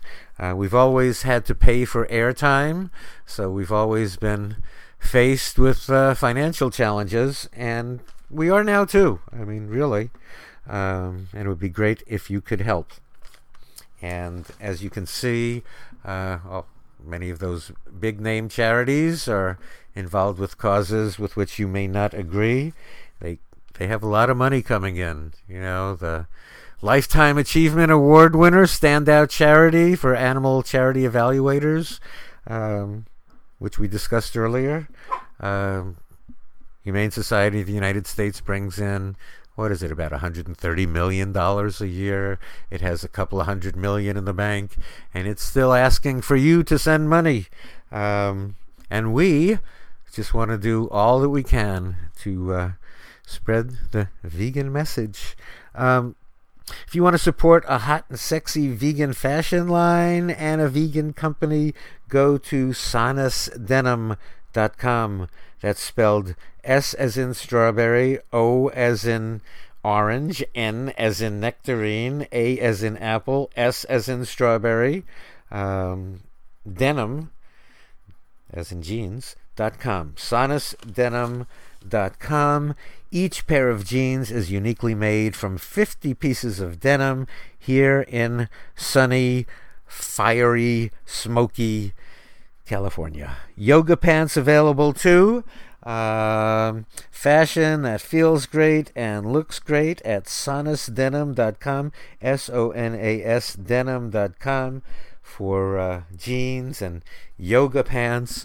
You know, I recently posted the article I wrote for Yogi Times. Uh, now m- many years ago a plate of ahimsa please and when i sent it around i said as the saying goes yoga without veganism uh, is just stretching in uh, expensive pants so uh, I didn't hear b- back anything about the article I wrote, but everybody really was into that. Uh, oh yeah, yoga without veganism is just like you know stretching in expensive pants. And credit goes to Eddie McDonald in Las Vegas, who said that to me uh, some months back. And so, uh, yeah, Eddie McDonald gets the credit. I wrote the article. Um, let me see here. Um, environmental news. And, you know, again, whenever we talk about climate change, we're basically talking about uh, a situation mainly caused by people who eat meat, dairy, fish, and eggs. The top climate specialists in the world tell us animal agriculture is the number one cause of climate change, responsible for at least 51% of human generated greenhouse gas emissions. I don't care if I'm repetitive on this issue uh, because you really don't hear it anywhere else. Uh, tell me if you hear it from any of the top charities, uh, any of the designated top charities from animal charity evaluators. Huh? Uh, you you just don't you just don't hear that. And you know this is I'm not just saying that because I love animals. It's because the world's top climate specialists say it. Robert Goodland and Jeff Anhang in an assessment uh, for the World Bank. Uh, Google it: livestock and climate change. Uh, you'll see that's the cause. And those same climate specialists tell us that going vegan is the only solution. And, uh, you know, when you consider the environmental devastation associated with meat, dairy, fish, and eggs, I mean, it goes beyond being the number one cause of climate change. I mean, deforestation, soil erosion, desertification, uh, I mean, you name it habitat destruction, resource depletion, water I mean, it's all right there.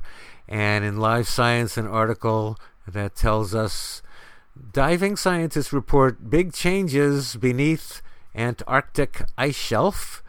Ah, so what uh, what are the meat, dairy, fish, and egg eaters causing now? Let's uh, read from this article a little bit. It says climate change may be leading to shifts in the Communities of sea life beneath the Antarctic ice shelf, researchers say.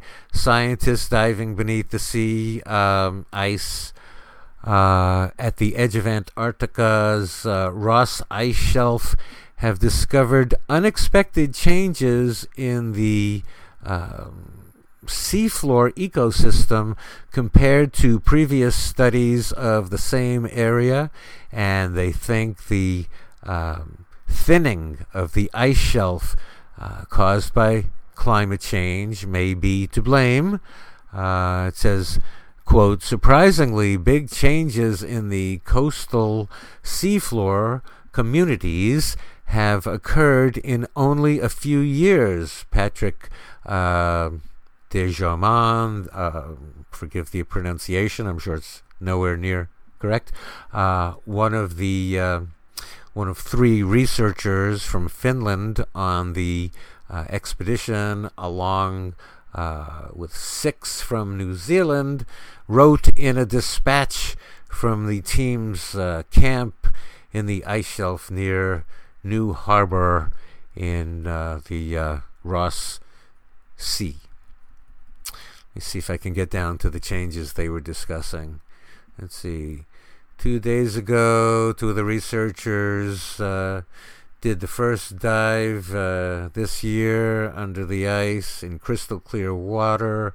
And much to everyone's surprise, the animal community on the seafloor had changed dramatically since the last visit in 2009. Uh, let's see.